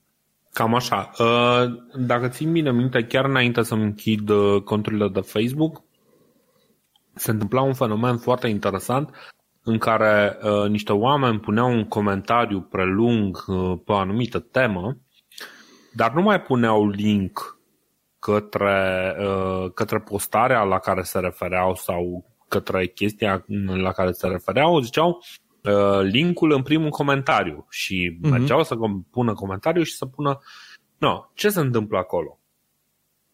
Facebook clar penaliza pe oricine care punea un link și uh, ignora practic ce aducea fiecare om în plus la linkul respectiv, comentariul lor sau informația pe care o puneau, știi? Și de ce fac chestia asta? Pentru că știu că dacă ai cârnaturile alea de text, aia o să enerveze oamenii și o să începe să comenteze, când ei comentează, dau un enter, li se reîncarcă pagina, li se schimbă reclama, văd o reclamă nouă. Hei, foarte frumos. Pe mobil nu prea poți să spui adblockere, e mult mai dificil. Uh, pe, pe desktop sigur că poți să spui adblockere, dar nu tot timpul funcționează și tot așa. Deci lucrurile sunt foarte, foarte complicate. Ideea este că absolut tot ce se întâmplă este spre binele lui Facebook, este casa lui Facebook și ar trebui, dacă, dacă o vrem adoptată la nivel uh, universal, toată lumea să aibă acces la ea și așa, atunci trebuie să impunem anumite condiții, gen uh, toată lumea trebuie să aibă acces, deci n-ai voie să pui interdicții, nu poți să-l dai afară pe președintele Statelor Unite de pe platformă și tot așa. Uh, și nu poți să-l dai nici pe Gheorghe rupt în fund uh, afară de pe platformă. Să, să ne înțelegem foarte bine la chestia asta, dacă vrei să fie acces universal. Sau dacă nu vrei să fie acces universal, atunci ține și ok, poate să-ți discute ce vor oamenii ăștia, numai nu îmi, uh, nu îmi omorâ celelalte mijloace de informare. Asta au zis australienii, cred. Ce au zis australienii la un moment dat, într-adevăr, erau foarte supărați pe mișcarea de nesimțită făcută de, de Facebook, nedemocratică, ce vrei tu. Să nu uităm, până la urmă, Facebook este firmă privată, etc., cum a zis și Vlad. Dar uh, întrebarea mea care vine la un moment dat și cu care te-am contactat, uh, Dorin, pe Twitter de curând, este unde se termină Facebook, companie privată, și unde începe Facebook, așa uh, presupusă, să zicem, utilitate publică, utilitate publică, gen deținută cumva de publicul larg. Pentru că ăștia în Australia se comportau ca și cum Facebook-ul le aparținea lor tuturora. Pe când Facebook-ul este o unitate privată, într-adevăr. Deci ăștia A, din Australia mi se pare că s-au ofuscat puțin cam prea mult. Cine, cine sunt producătorii de conținut? Da, asta e chestia, că cumva depind unii de alții, pentru că Facebook fără conținut e zero. Păi bun, uh, dar și tu îți iei, uh, îți iei de exemplu un casetofon, știi? Uh, în momentul în care vrei să folosești casetofonul, vrei să dai bani casetofonului sau vrei să dai bani artistului care cântă din casetofon? Cam asta e problema. Cetățenii australieni sunt cei care produc conținutul, care îi ține legați de platformă și ei ar trebui să profite de pe urma conținutului pe care îl produc chiar dacă conținutul ăla e de proastă calitate. Mă întreba, întrebai mai devreme uh, ce s-ar întâmpla dacă în România ar veni o chestie de genul ăsta. Uh-huh. Din păcate, în România, uh, munca, uh, munca Facebook este gata făcută. Ca, ca mai toate democrațiile emergente, au, au cam dispărut sursele de știri foarte bine, foarte bine făcute, cele cu care fac jurnalism pe bune. Și asta pentru că mă, sunt foarte puțini cititori, foarte puțini cititori capabili să plătească pentru conținut uh, și sunt uh, din cauza asta foarte puțini jurnaliști care sunt și plătiți la, la nivelul la care merită să fie plătiți pentru o muncă serioasă. Și atunci Uh, Facebook, practic, are munca gata făcută și a făcut treaba în România. Uh, oamenii au devenit uh, vânători de clicuri și știm cum se face chestia asta. Content farm cu studenți angajați care să scrie șase articole pe zi și aia e, s-a terminat. Nici nu, de ce să te mai chinui să afli, uh, să, să cauți o poveste, să afli um, ce, ce am mai făcut. Nu e mai simplu să, să pui trei poze din Cancan uh, cu, o, uh, cu o tipă și gata, uite, mamă ce am mai făcut nu știu care. Și... No, e mult mai simplu, nu? Auzi, hai să, hai să încheiem subiectul, că deja am ajuns foarte departe. Eu ți-am singură... zis că dacă mă aduci în podcast, cu... tot ai probleme din Hai că mai avem, mai avem câteva subiecte, numai bine. Cu, Așa. cu următoarea chestie. Uh, asta cu o întrebare pe care o am eu. Ok, Facebook-ul este nașpa. Acum, ăsta ar fi acum momentul potrivit să apară o nouă rețea socială? Întrebare eu... pentru, pentru Vlad și pentru Dorin. O să încerc să răspund eu. Um, din punctul meu de vedere, mai devreme sau mai târziu, orice rețea socială de genul Facebook cu capital din asta, public, whatever, societate pe acțiuni, va ajunge mai devreme sau mai târziu în același loc, în locul în care trebuie să faci bani cu orice preț. Um, singura alternativă reală ar fi ceva probabil open source, community driven, whatever, în care banii să nu conteze.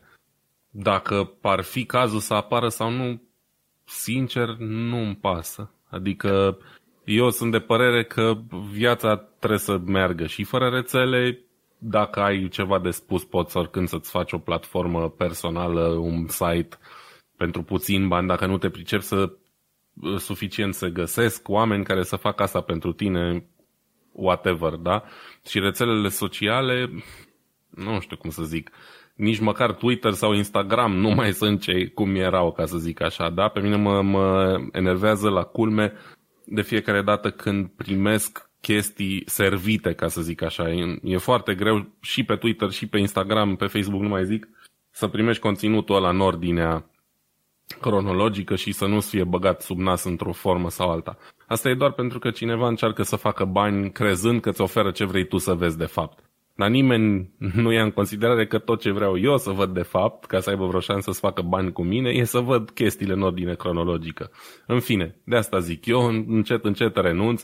Pe Twitter am doar îl folosesc ca un fel de agregator de știri. Pe Instagram mă mai din când în când la poze am doar câteva chestii cu umor și niște prieteni și în rest nu mă interesează absolut deloc niciun fel de rețea socială.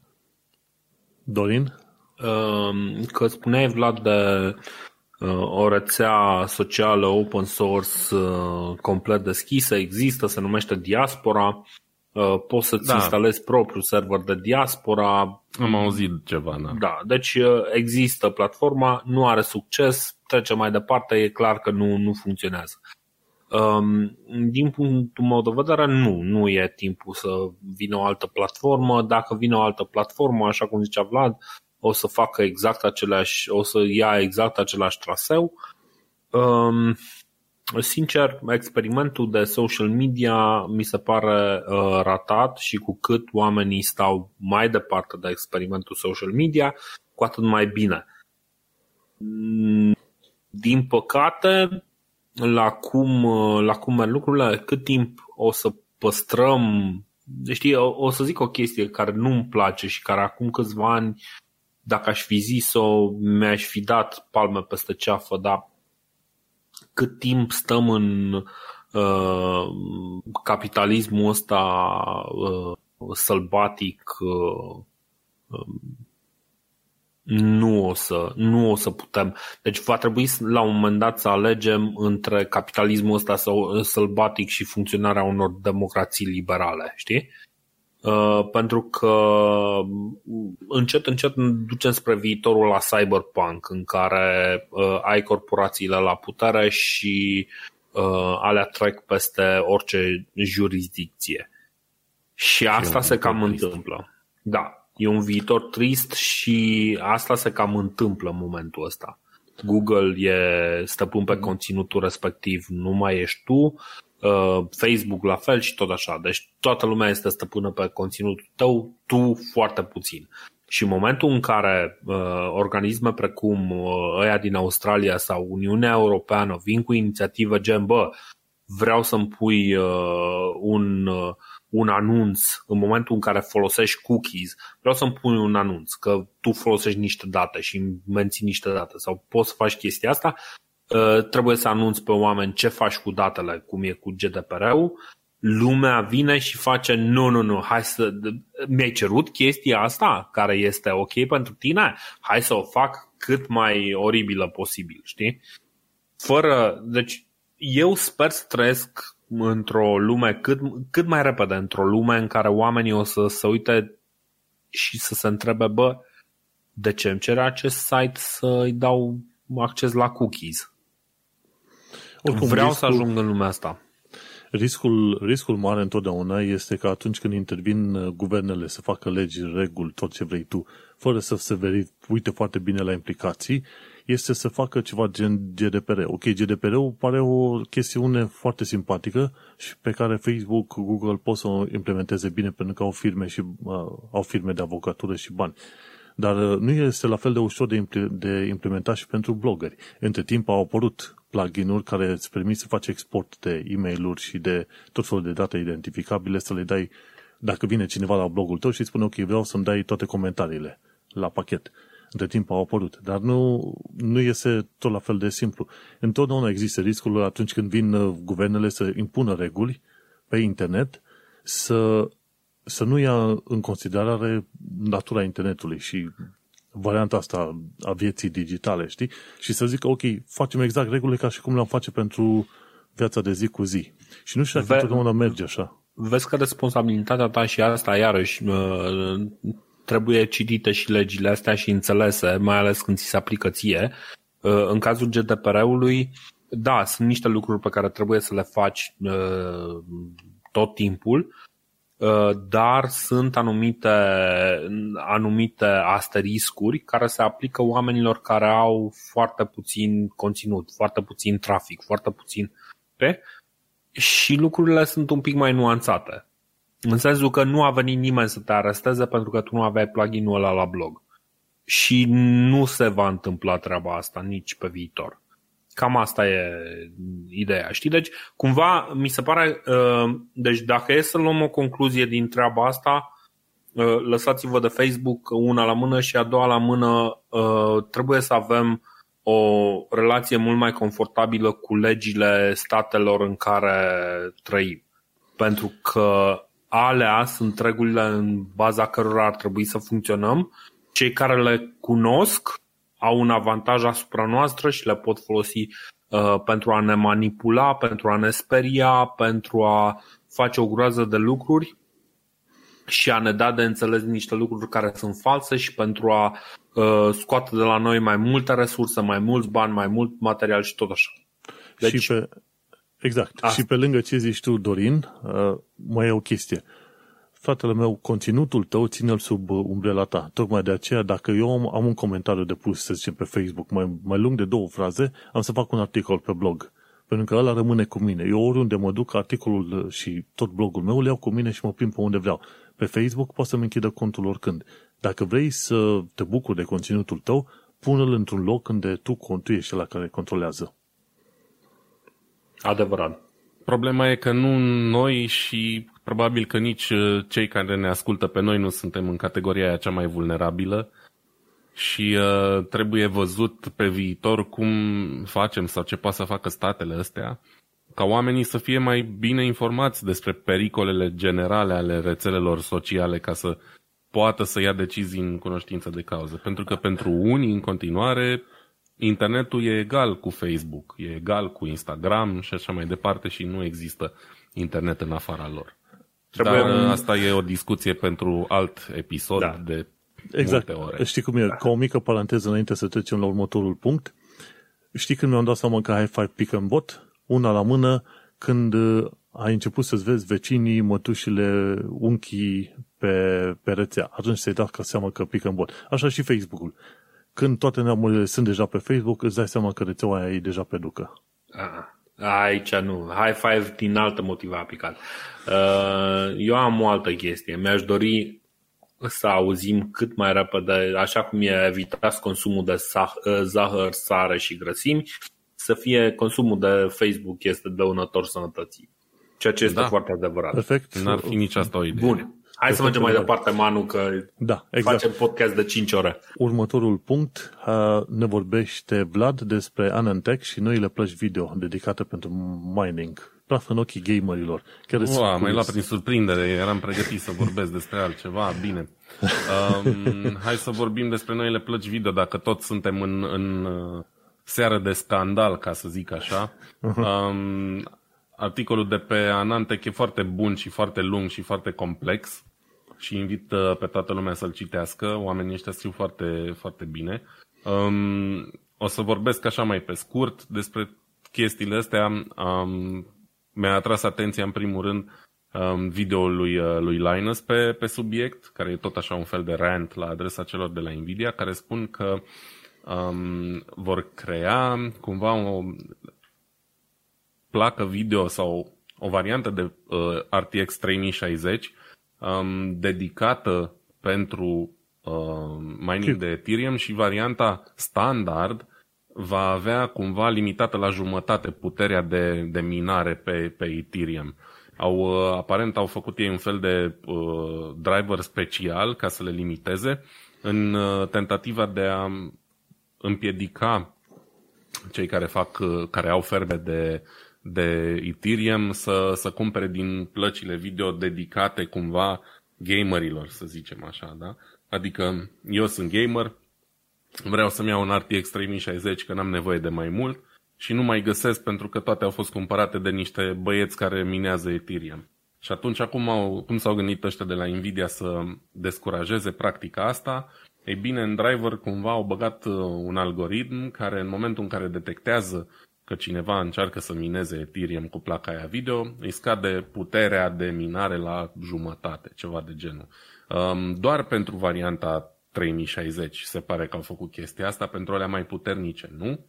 Și cumva vor vinde o variantă separată, specială pentru minat, din aia fără porturi video. A mai existat în trecut o variantă de genul ăsta, um, pe care or să o vândă special pentru cei care vor să mineze. Și bineînțeles că s-a ivit discuția, ok, păi și cum faceți voi chestia asta pentru gamer sau în favoarea gamerilor, când voi luați totuși din stocul de chipuri din care ați putea face plăci 3060 normale, uh-huh. ca să le dați celor care minează uh, Ethereum. Deci cumva totuși nu prea pare că ne aveți, uh, ne aveți, ne asigurați nouă spatele sau stocurile.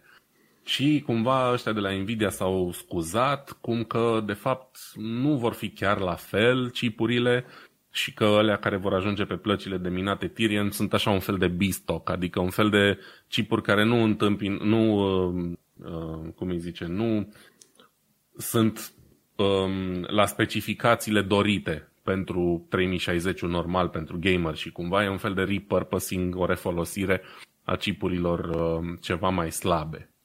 Dar, uh, da, e o discuție în continuare. Linus ne spune să nu avem încredere în Nvidia, um, că de fapt ei sunt, iarăși, cum ziceam mai devreme, în uh, scopul lor principal e să facă bani, nu să, se, nu să asigure mulțumirea gamerilor și așa mai mm-hmm. departe, ceea ce e probabil adevărat, adică ce să mai... Nvidia, Facebook, nu că Nvidia e la fel de rea ca Facebook, dar fiecare își dorește doar să facă bani.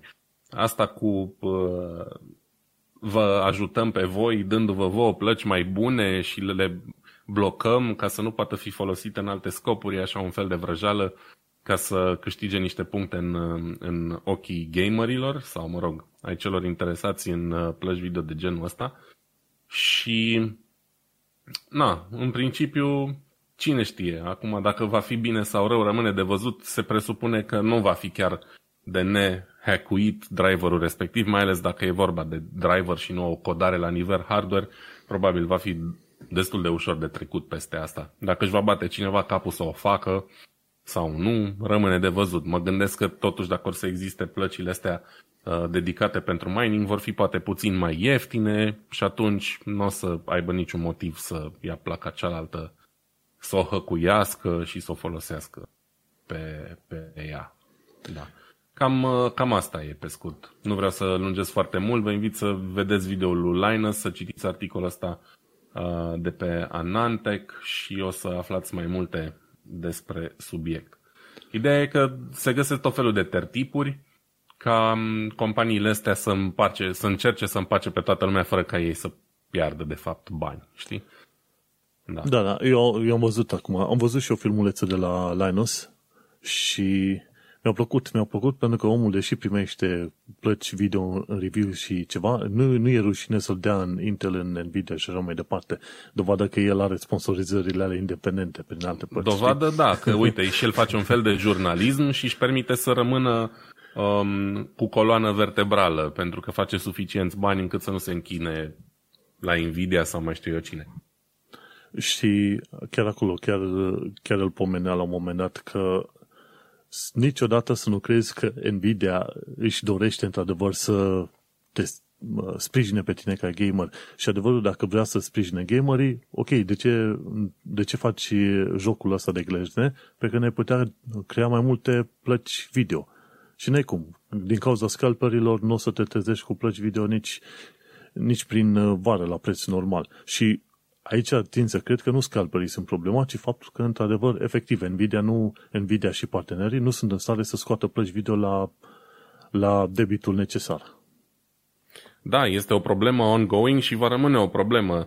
Să nu uităm cât de afectată e piața auto. Uh, chiar săptămâna trecută citisem din nou niște știri că din ce în ce mai mulți producători auto încep să-și închidă sau să-și limiteze producția din cauza penuriei de chipuri.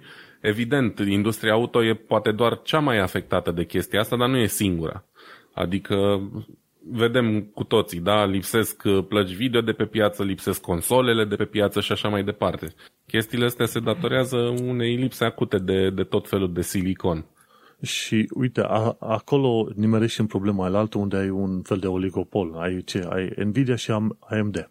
Ăștia care sunt singurii care fac plăci video pe care le-am putea folosi și care ne-ar interesa. Intel-ul, până să facă ceva discret, placă video dedicată, va, va mai dura mult și bine și așa că suntem puțin pe din afară. Asta înseamnă lipsa competiției. Da, e o piață grea, nu poți să creezi competiție uh, peste tot, nu, nu poți să creezi competiție în producția de uh, chipuri grafice de mare performanță, la fel cum creezi în cea de, nu știu, uh, cafenele sau mai știu eu ce, pentru că ai nevoie de oameni super calificați, de mult knowledge și așa mai departe și doar dacă s-ar rupe cineva din companiile deja existente, probabil că ar putea să concureze cu ei. Uh, eu sau tu nu cred că am putea vreodată să înființăm o a treia concurentă pe piața asta, știi? Pentru că e ceva super, super uh, specific. Dar, uite-te că am uh, sursa aia mea de știri de la Tom Hardware, ci că TSMC, eu am scris Global Foundries, de, de fapt Samsung, TSMC și Samsung ar putea avea fabrici de chipuri în UE. Și aici ne legăm de faptul că Dorin zicea la un moment dat într-un articol de lui că dacă vedem că apar fabrici de chipuri în uh, Uniunea Europeană, să investim cât putem de mult, pentru că e un, e un lucru extrem de pozitiv pentru toți oamenii. Și acum am citit ci că este vorba de ceea ce se numește European Processor Initiative și ci că lansată în ultimii câțiva ani de zile și vrea ca Uniunea Europeană să fie self-sufficient, adică să poți genera cantitatea de chipuri necesare în Uniunea Europeană. Și ar vrea să creeze ci că un scop foarte mare, ci că 20% din uh, chipurile necesare pe, pe lume. E un lucru bun. Uite, vezi, Dorin, ți se îndeplinește visul. Păi nu e neapărat că mi se îndeplinește visul, e o chestie necesară. Nu, da, într-un fel, ok, poți să zici că mi se îndeplinește visul, dar iarăși e o chestie necesară. Până la urmă trebuie să poți să-ți uh, faci lucrurile de care ai nevoie, nu poți să depinzi într-una de altcineva să-ți dea lucrurile respective. Am văzut uh, deja niște crize, uh, vedem acum niște crize. Ar fi trebuit să ne învățăm că vor mai fi crize de pe vremea când erau în Vietnam uh, uh Uh, alunecări de teren și inundații și din cauza asta vreme de un an parcă am avut hard discuri la un preț extraordinar de mare.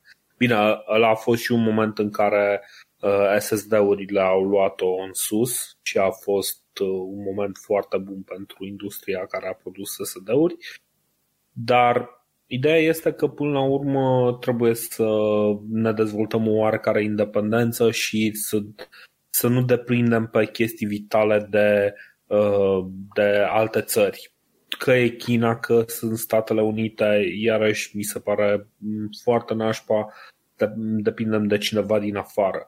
Am făcut Uniunea asta tocmai pentru și degeaba, oricât să dau, cred că britanicii până la urmă o să vrea înapoi să, să, să meargă în continuare cu Uh, cu Uniunea pentru că uh, împreună putem să facem mai multe lucruri decât le-am face separat. Aia e esența, uh, esența a ceea ce se întâmplă aici. Doar dacă nu vor să facă parte din, din colonia lor veche pe care au pierdut-o cu 300 de ani. Mm-hmm. Ar fi ok. Oricum, Cu articolul... bucată din ce în ce mai mare a producției uh, de tot felul mutându-se către India, s-ar putea să fie o mișcare, o mișcare bună pentru da, ei. Da, da, da, uite și, și asta e, e o variantă. Da, uh, faza este că... Doar că nu cred că în ziua de zi mai pot cotropii, cred că din potrivă. Da, da, da, da. Păi nu, că deja are loc mișcarea inversă, dar aici poate confirmă Manu. Uh, faza este că uh, un element esențial este câți oameni ai, ce capacitate de producție ai, cât de autosuficient ești. Sunt lucruri uh, uh-huh. foarte importante care ne-au arătat, de exemplu, la începutul pandemiei, toată lumea a așteptat după China, vrem măști, vrem măști. Și episodul ăla trebuie, în niciun caz nu trebuie uitat. Uh, România, apropo, a avut o situație privilegiată acolo pentru că având multe fabrici de textile, foarte multe s-au uh, au făcut retrofit și, uh, și au început să producă măști. Uh, asta e o chestie pe care nu o știm, uh, nu, nu o știe foarte multă lume, dar mm, România a fost multă vreme unul din cei mai importanti provider de măști uh, de alea simpluțe, dar nu contează, știi? Deci mm-hmm. era o mare cerere și foarte multe fabricuțe de prin România au început să facă chestia aia. Dacă deci, îmi permiți, Dorin, da. știu și de firme care din România care au făcut măști de calitate mult mai bună din astea chirurgicale, alea clasice, verzi albăstrui, așa, uh, de calitate mult mai bună decât cele venite din China, în primul rând pentru că erau un sisteme din astea de management al calității mult mai ok, da, europene făcute Clar. și care au avut probleme în a le vinde în România din cauza că um, asta s-a întâmplat mai recent, din cauza că fluxul de, de măști din China a fost atât de mare și nu neapărat la un preț mai bun, ci pur și simplu n-au avut loc să, să intre pe piață. Dar, în fine, da. asta e o discuție mai mult politică. E o chestie politică, economică. România încă nu are mentalitate de învingător, dar aia și pentru Nici că... Știi cum e? Oamenii... O să câștigi o să câștige mentalitatea asta de câștigător în curând. Uite, chiar în uh, știrea asta de la Tom's Hardware, ci că 17 state membre au semnat un fel de înțelegere și vor uh-huh. să mhm. investească 145 de miliarde. Că zicea Vlad la un moment dat, ok, îți trebuie finanțare și să fie cineva puternic în spatele tău, să faci un competitor pentru plăci video. Uite, poate aici o să avem 145 de miliarde, pare o sumă chiar bună din partea Uniunii Europene ca să investească într-un fel de cum, cum numeau ăștia, European Alliance on Microelectronics, o alianță a microelectronicilor. Să faci procesoare și poate chiar procesoare grafice, știi? 145 păi trebuie, de miliarde mi se pare bun. Trebuie făcut tot, tot spectrul de, de chipuri necesar pentru funcționarea unei, nu știu, unei comunități, unui stat modern, da? Pentru că am mai zis chestia asta deja, chipurile nu mai sunt un moft. E vorba de o investiție strategică aici. Fără chipuri nu poți în primul rând să ai armament competitiv, nu poți să ai computere competitive, nu poți să ai nimic. Da? Și da. puterea unui stat în ziua de azi și a Uniunii Europene stă inclusiv în capacitatea de procesare da? a informației de tot felul. Și evident, uh, plăcile video nu se folosesc doar la jocuri și nu se folosesc doar la minat Bitcoin plăcile video se folosesc în tot felul de uh, aplicații din astea biochimice și așa mai departe foarte importante și e clar că cine are puterea să facă chestia asta e, are o poziție de forță și Uniunea Europeană ar trebui să nu-și permită să nu aibă așa ceva în, în secolul în care trăim. Da? Dacă mm-hmm. vor într-adevăr să fie un jucător puternic la toate capitolele importante și tehnologia e probabil cel mai important în momentul de față. Da, uh, deci oricum între timp uh, am fost tras de mânecă pe articolul respectiv și cineva a început să-mi zică, bă, vezi că există fabrici de micro, uh, microchipuri în Europa, aia este Micro, aia e Infineon, ai o groază de, uh-huh. de know-how, lucruri care se întâmplă prin Germania, prin Olanda. Sunt, sunt lucruri care se întâmplă, care nu sunt foarte evidente Uh, și cumva rămânem cu, iarăși, până la urmă este și un fel de slogan, uh, faptul că absolut tot este produs în China. Nu absolut tot este produs în China, lucrurile sunt întotdeauna uh, un pic mai complexe, prea multe lucruri sunt produse în China, mm. avem un comerț uh, uh, dezechilibrat cu China, dar uh, Uh, lucrurile astea ar trebui să le, să le rezolvăm în timp, știi? Da, da, deci clar nu, nu era vorba că absolut totul e făcut în China. Dar e o proporție suficient de uh, importantă încât dacă ea impune embargo, să ajungem într-un mare rahat, știi? Exact. Pe anumite exact, planuri. Exact. Așa corect, că corect. ăștia 145 de miliarde o să plice chiar bine. Ci că ăștia de la din Taiwan, TSMC, s-ar putea să deschidă ceva fabrici, fabricuțe prin uh, Uniunea Europeană, nu știu sigur dacă și cum se întâmplă. Important e că nu e o mișcare rea și cred că a venit la timpul potrivit. Ci că undeva în uh, semestrul 1 din 2021 începe ăștia să pună serios uh, planurile la lucru, dar asta înseamnă că vom avea primele chipuri și plăci video efective, adică să bată Nvidia sau să se bată cu AMD undeva peste vreo 50 ani cel puțin, dacă nu mai mult. Ei, măcar se pun, știi cum e, măcar se pun uh, bazele acum. Pe e important să, să poată asigura cât mai rapid necesarul ăsta strategic, știi? Și după aia că își diversifică uh, uh, munca și planurile uh, pe chestii de consumer, na, ăla e doar un, un avantaj, știi? Dar uh, cel mai important și ce țintesc ei, cred, sunt în primul rând investițiile astea strategice, știi? Da, Că altfel, exact. nu știu, fără uh, placă video mai reziști o lună, știi? Te joci două jocuri mai vechi eventual, dar poate, nu știu, uh, dezvoltarea următorului vaccin anti-următorul virus uh, va depinde de niște chipuri, știi? Mm-hmm. Bun, hai să mergem și mai departe la un alt uh, punct care probabil ne-a interesat pe toți cu For Perseverance, Arts Technica. Care dintre voi a văzut filmul ăla HD cu amartizarea roverului? M-am uitat astăzi foarte pe fugă. E fain să vezi uh, dacă e să compar cu ce se întâmpla cu 50 de ani, 60 de ani deja, când la uh, primele misiuni pe lună, cu cum se vede acum pe Marte, da, e, e interesant. E filmare HD, că și-au reușit să filmeze de la uh, lansarea parașutei, sau cum se mai spune, până când uh, la un moment dat a aterizat într-adevăr roverul. Filmare HD, am pus în link acolo, chiar video este film HD cu amartizarea. E foarte tare.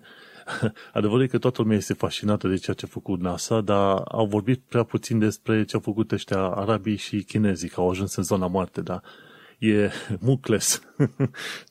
dar adevărul e că ce au reușit să facă cu Perseverance acolo e al câtele, al cincilea, al șaselea rover american care a ajuns pe Marte.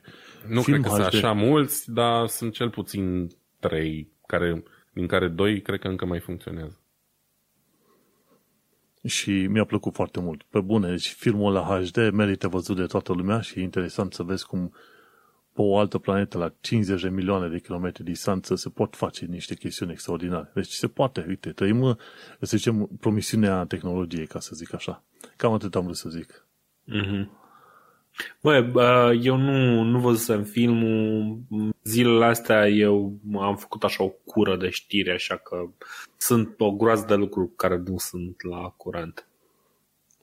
Dar da, acum m-am uitat și eu foarte rapid că ați vorbit despre asta și m-am uitat să văd despre ce e vorba și pare foarte interesant. Yeah. Și în curând Așa. o să reușească să trimite inclusiv uh, film cu audio, cu sunet, cu sunet real înregistrat acolo și abia aștept să au, văd și filmulețul respectiv. Bineînțeles, este un deșert. Efectiv, prea multe no. chestiuni nu sunt atât de fascinante de, fascinante de văzut de acolo, știi? Ce va fi mai fascinant e că misiunea asta va, va fi urmată de o alta prin 2030, în care toate sample-urile astea, toate bucățile astea de minerale care vor fi luate de Perseverance și vor fi lăsate cumva în urmă, vor fi preluate de un alt roboțel și cu o sondă vor fi trimise de pe Marte înapoi pe Pământ, prin 2030 încolo. Da, da aia va fi cu adevărat interesant de văzut cum uh, funcționează misiunea inversă. Mhm. Da, băi, cred că pe acolo tot, noi tot ne punem problema să colonizăm Marte la un moment dat, dar uh, tare mie că mergem la un rid totuși un pic cam lent, știi? A, clar, e nu cred că, că se va întâmpla în decursul vieții noastre o colonizare efectivă. Um, cred că cel mult o să ajungă cineva să meargă încolo și cu puțin noroc poate o să se și întoarcă. Dar da, da, nu, să nu fie, mai mult. Nu o să fie Elon Musk care se duce. El nu o să fie primul care se duce. Așteaptă A, să categoric nu. Categoric nu. Da. Mai ales că a investit în Bitcoin și o să... În fine, hai să nu Și pe lună nu-i curent, deci nu are nicio da, valoare exact. acolo și așa mai departe.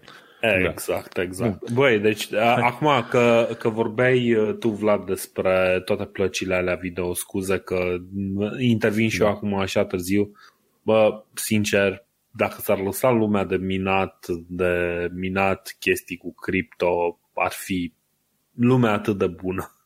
Mult mai A, ah, bună. Categoric, categoric. E o nebunie. Uh, poate facem odată un episod și pe tema asta. E încă o nebunie în care trebuie să, să dispară chestia asta cu minatul. Mm-hmm. Din foarte multe puncte de vedere, dar uh, poate o lăsăm pe alt episod că nu, am, nu vreau să intru acum în subiect. E, o să Mult. mai stăm minim încă o oră jumate pe el și nu corect, cred că... Corect. Data, pe, da, pe altă dată. Eu zic că ar fi vremea să trecem la știri pe scurt. Și atunci, cum nu mai avem timp, uite, ne apropiem de final. Vlad, uite că a scris de curând un articol pe tehnocultura.com în care povestea despre comenzile tactile despre Volkswagen Golf 8. Și da. nu poți zice câteva cuvinte? Da, am scris uh, prost, dar am scris, uh, asta e, nu sunt uh, un blogger foarte experimentat, acum încerc și eu să-mi, uh, să-mi prind uh, urechile în chestia asta cu scrisul, dar unul din, uh, una din chestiile care mă, mă supără pe mine la uh, industria auto în general, dar la golful ăsta în particular, este multitudinea de comenzi tactile și aproape lipsa oricăror altor fel de comenzi. Um, mașina asta, un Golf 8, o folosesc de ceva luni de zile și am avut uh, tot timpul uh, necesar ca să-mi fac o părere despre chestia asta.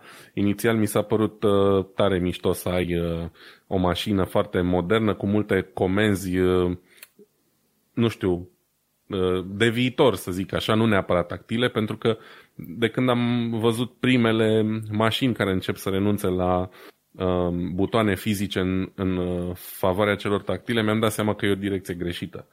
Și pe golful ăsta 8 cumva s-au adunat toate, toate, toate comenzile, în afară de două, trei chestii, pe butoane tactile. Și am scris în articolul ăsta de ce cred eu că e o direcție greșită și de ce cred eu că se întâmplă chestia asta. De fapt nu cred, ci sunt destul de sigur, mai ales că lucrez în industrie și cam pot face o părere despre uh, despre lucrurile astea, iarăși totul se rezumă la bani. E mult mai ieftin cu panouri tactile decât cu butoane fizice, cumva lasă iluzia pentru eventualii cumpărători că ar fi cool, dar e foarte neplăcut de folosit.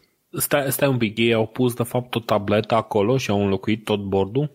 Da, um, sunt multe mașini în ziua de azi care au ecran tactil și au sistemul ăsta cu tabletă în mijloc. Ceea ce nu e neapărat o problemă. Problema mare la asta e că puținele comenzi care au mai rămas, gen sub tabletă pentru temperatură și încă trei butoane care te bagă în diverse meniuri pe tabletă, sunt din astea tactile și efectiv fără să îți iei ochii de la oh. drum, nu poți să faci nimic în mașina asta. Deci uh, e foarte dificil să uh, navighezi prin meniuri, poți să o faci în siguranță doar stând pe loc, știi? Și asta e problematic, fiindcă eu dimineața mă grăbesc să plec la muncă, mai întâi mă pun în mișcare și după aia încerc să-mi setez temperatura, să nu știu ce, nu știu cum. Și îmi dau seama că îmi distrage atenția la, de la drum, ceea ce nu e ok, nici măcar pentru o secundă, știi? Uh-huh. Când cauți prin meniu uh, să pornesc scaunele încălzite, care pornesc uh, după câteva secunde, pe când la mașina mea personală, că asta e de închiriat cumva, uh, am buton separat, apăs pe el, au pornit instant, știi? au ascuns în spatele unei tablete și a unor meniuri uh, nu neapărat complicate, dar nici cele mai uh, intuitive, toate funcțiile astea care ar trebui cumva să fie redundante. Și nu e ok, da? Fiindcă condusul e o chestie serioasă, nu trebuie să-ți iei ochii de la drum. Sunt câteva comenzi pe volan pe care le poți folosi, dar nu, nu consider că e, că e o direcție bună. Bașca, astea pentru, de sub tabletă pentru volum și controlul temperaturii nu sunt nici luminate, deci noaptea n-ai nicio șansă să le nimerești vreodată.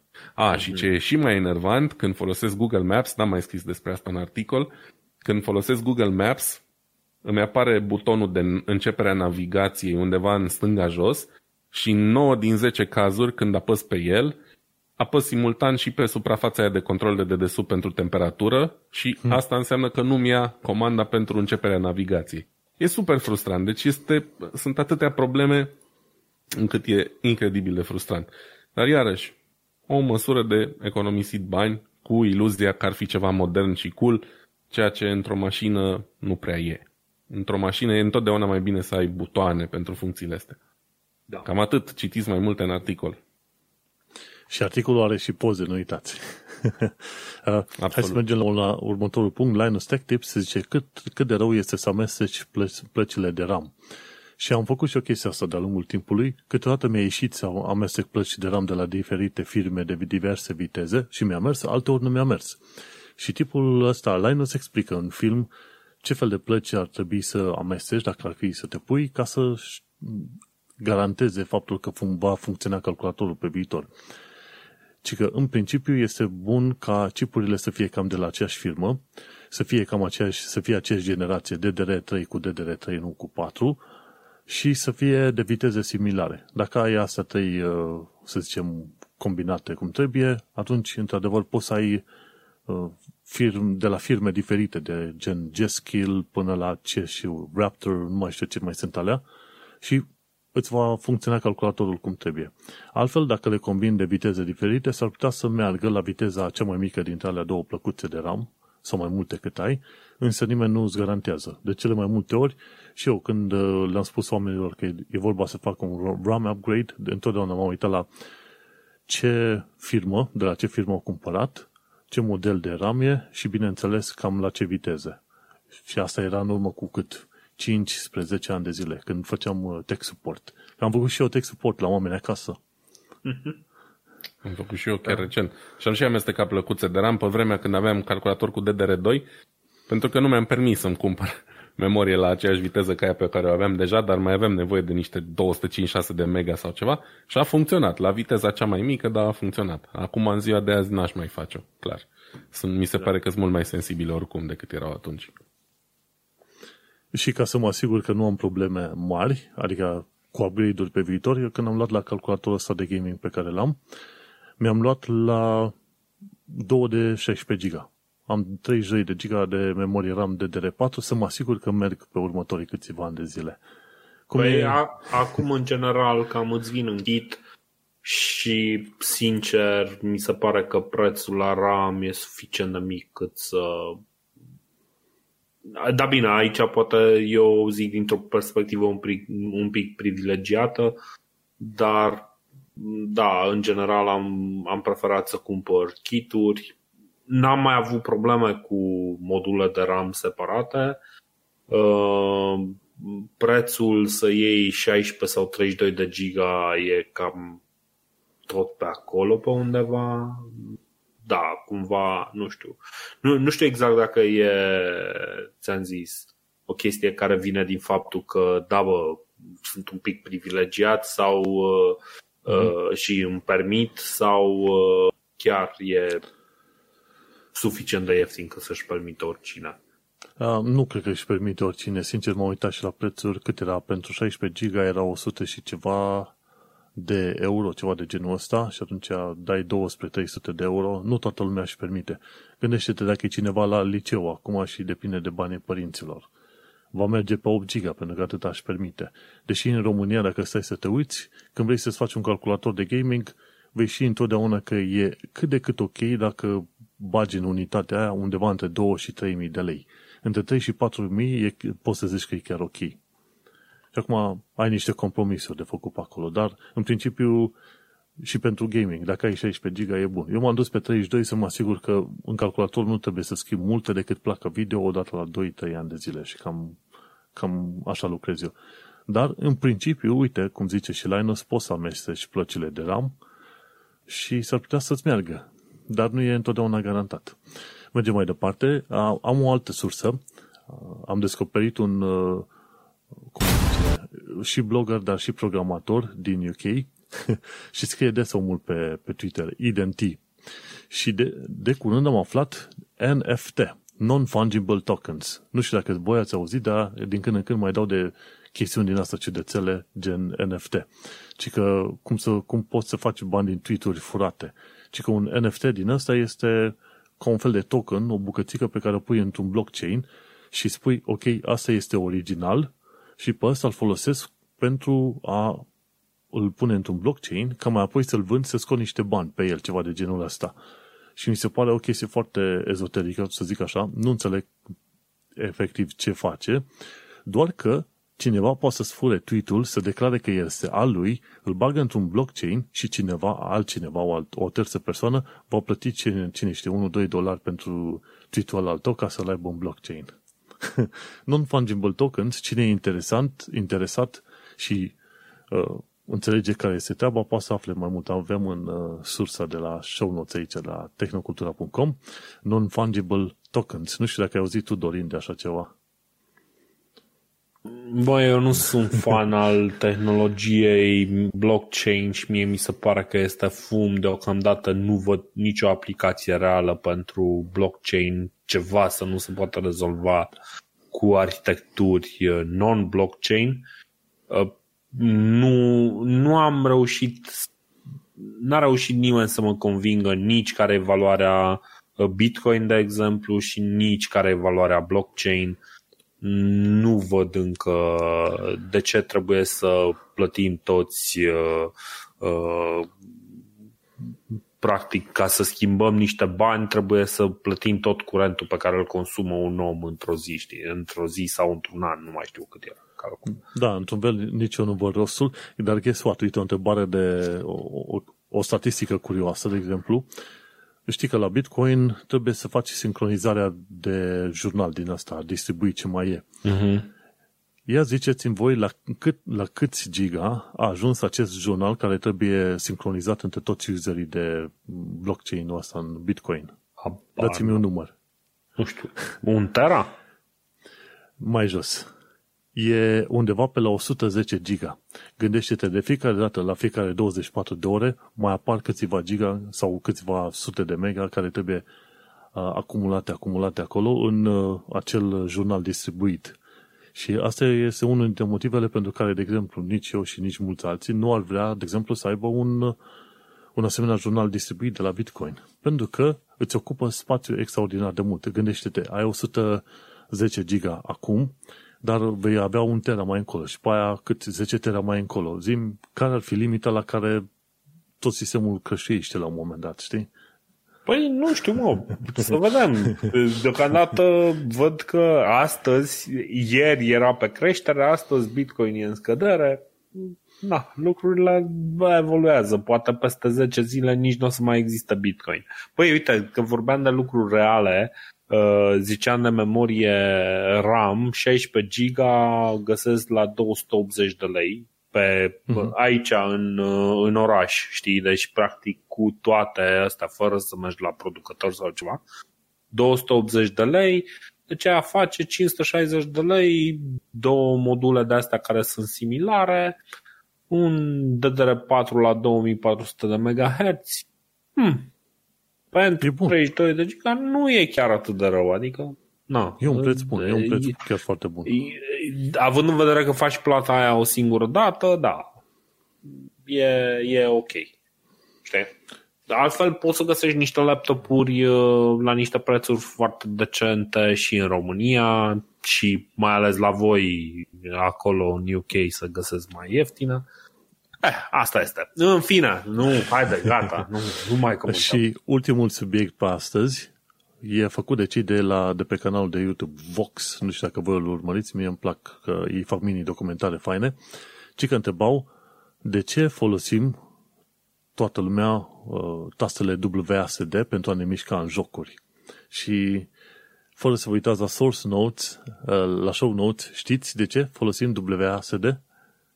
Pentru că ai, e în partea stângă a tastaturii, ai o poziție mai confortabilă, distanța dintre mouse și taste și plus ai niște taste în, prin jur pe acolo pe care le poți folosi pentru alte funcții. Asta cred eu.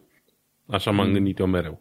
Da, e chestia că eu am prins jocurile de pe vremea când era primul Doom sau al doilea Doom, ah, era eu, cu, da. cu săgețile și la un moment dat uh, a venit moda asta cu VSD, mie mi-a displăcut la nebunie, dar era întotdeauna asociată cu mouse că exact, poți să controlezi de, de pe mâna stângă, cu mâna dreaptă controlezi mouse-ul și uh, nu trebuie să-ți muți tastatura într-un mod ciudat și ai acces la tot tastele din jur. Nu mai știu exact ce joc a introdus primul ăsta, dar... Și nu trebuie să stai așa cu mâinile de T-Rex una lângă alta. Da, da, da, da, da, da. Ceva, ceva de genul ăsta. Te rupea, da. Hei, uite că am, nu știam de unde a pornit, dar ci că am aflat de la ăștia de la Vox, ci că e, era un pro gamer prin anii 90 numit Dennis Thrash Fong. Și ăsta era, juca jocul Quake și cu ocazia aia cu Quake, ci că a început să se implementeze WASD încolo. Mm, un... cred, cred că Quake, primul Quake, uh, știu că l-am jucat, Quake-ul se putea juca numai din taste. Știi? Mm-hmm. Puteai să joci fără mouse, că mouse-ul era deja lux pentru, pentru unii. Da, și atunci um, cu VSD controla uh, mersul și cu săgețile controla cursorul de ăsta, crosshair-ul. Ținta. Da, nu, da, ceva de genul ăsta era, știi? Uh, dar nu mai știu dacă schema inițială a lui Quake era cu VSD sau nu. Nu, se pare că a fost adoptată după aia. Așa, Tipul ăsta, deci după de, Denis, da. Okay. Uh, Dennis Thresh Fong, ăsta juca, era pro gamer pe atunci când a jucat, uh, cumva, cumva lui s-a părut că este ok să joace WASD, deși a zis că este perfect valabil să folosești SZCX sau ceva, deci că, că sunt cam pe acolo. Dar uite cum un om uh, a schimbat o întreagă industrie de gaming și la un moment dat a ajuns la WASD. Asta e un pic de trivia pentru toată lumea care e pasionată de gaming. Mm, foarte până la, până la, da, până la oamenii ăștia de la Vox nu mă gândeam de ce folosesc WASD. Și eu am învățat să folosesc WASD pentru că erau deja setate în tot felul de jocuri. Când am început să le joc pe unde? 2000 și ceva și Half-Life-ul la fel, mi se pare când te bagi la uh, key bindings, e WASD pentru mișcări. Deja mm-hmm. era acolo da, și după acolo 2000, l-am lăsat. Da, era deja, sau în perioada deja. aia. Da. Exact, dar nu mi-am pus niciodată întrebarea care e relevanța. Ei, acum știm și noi, un tip a jucat, toată lumea i-a plăcut, tuturor le-a plăcut așa modul în care a jucat el și au adoptat uh, fashion-ul ăsta, moda asta cu WASD. E, e clar Bun. mai ușor în momentul în care ai cu mouse-ul, știi? Uh... Da, e... e mai confortabil, mai ergonomic cumva. Da. Bun, și cu asta încheiem și episodul acesta. Ne-am întins puțin el, dar cred că am prezentat tot felul de puncte de vedere și Dorin ne-a învățat să fim puțin mai rezervați când auzim de scandaluri din asta și să cumva să ne uităm puțin mai atenți la lege, legislații și așa mai departe, ca să ne dăm seama că, într-adevăr, ce vorbesc figurile astea, personajele astea cu autoritate, că vorbesc într-adevăr ceea ce trebuie și nu în baza unor, să zicem, presupuneri. Și acum suntem la secțiunea de Shameless Plugs la final de podcast. Dorin, Shameless Plug? Ah, shameless plug. Păi, pe mine mă găsiți pe dorinlazar.ro, poate acolo chiar uh, o să scriu din ce în ce mai des. În ultima vreme încerc să scriu mai, uh, mai relevant, mai util uh, celor care mă citesc, uh, un pic mai uh, dezvoltat, s-ar putea să vă placă, s-ar putea să nu. Dacă aveți un uh, RSS, adăugați-mă un cititor de RSS, adăugați-mă pe acolo că exist. Um, fac un podcast uh, cu Ovidiu Eftimie foarte infrecvent. Uh, avem două episoade anul ăsta, dar este pură întâmplare și probabil când o să vină vara nu prea o să mai stăm să înregistrăm. Este la icrpodcast.ro, unul din cele mai vechi podcasturi. Avem atât de multă experiență încât nici, nici măcar nu ne mai chinuim să le facem bune. Uh, Apoi uh, mai am un podcast, un podcast de istorie, unde cu un prieten din copilărie, Sergiu Motreanu, facem, uh, practic, învățăm istoria și o comentăm uh, și am învățat suficient de multe încât să avem o discuție pe care cei care ne ascultă și care ne duc, de exemplu, pe locul 10 în topul uh, Apple uh, de podcasturi din România. Uh, ei zic că bă, este util felul în care discutăm. Dacă vă place podcast de istorie.ro, aveți acolo la fiecare articol informații de cum să vă înscrieți sau ne puteți căuta podcast de istorie în toate aplicațiile de, uh, de podcasturi. Ce altceva, nu știu, urmăriți-l pe băiatul ăsta, pe Manu și evident și pe Vlad, urmăriți că fac treabă bună. Mersi, uh, Vlad. Um, eu vreau în primul rând să-i mulțumesc um, lui Dorin pentru prezență în podcast. Uh, um, are niște puncte foarte bune de vedere ca de obicei. Uh, am ascultat toate episoadele din podcastul de istorie. Pe ăsta ultimul l-am așteptat cam mult, dar bine că a ieșit până la urmă. Um, ascult și ICR. Uh, nu sunt întotdeauna de acord cu părerile voastre, mai ales cu ale lui Ovidiu, dar asta este o altă discuție. Um, mult succes în continuare, oricum îmi place ce, fă, ce faceți acolo. Um, eu sunt la diasporacast.com, acum mai mult scriu articole pe blog, deși mai mult e o exagerare, că nici aia nu pe fac prea des, dar asta e, nici timpul nu mi-o permite în perioada asta în continuare. Și nu uitați să fiți buni cu cei din jur, să vă căutați o cauză pentru care să faceți o donație sau mai multe și în rest să auzim numai de bine. Cool, mersi fain. Pe mine mă găsiți pe manelcheța.com. Acolo este blogul personal și găsiți și podcastul Un Român în Londra. În fiecare săptămână un episod nou legat de viața din Londra, din UK. Și până nu termin, acesta a fost episodul 21 al podcastului Tehnocultura, unde am vorbit despre Facebook versus Australia. 101. Îți mulțumim că ne-ai ascultat și ne mai auzim pe data viitoare. Pa! Pa! Salut!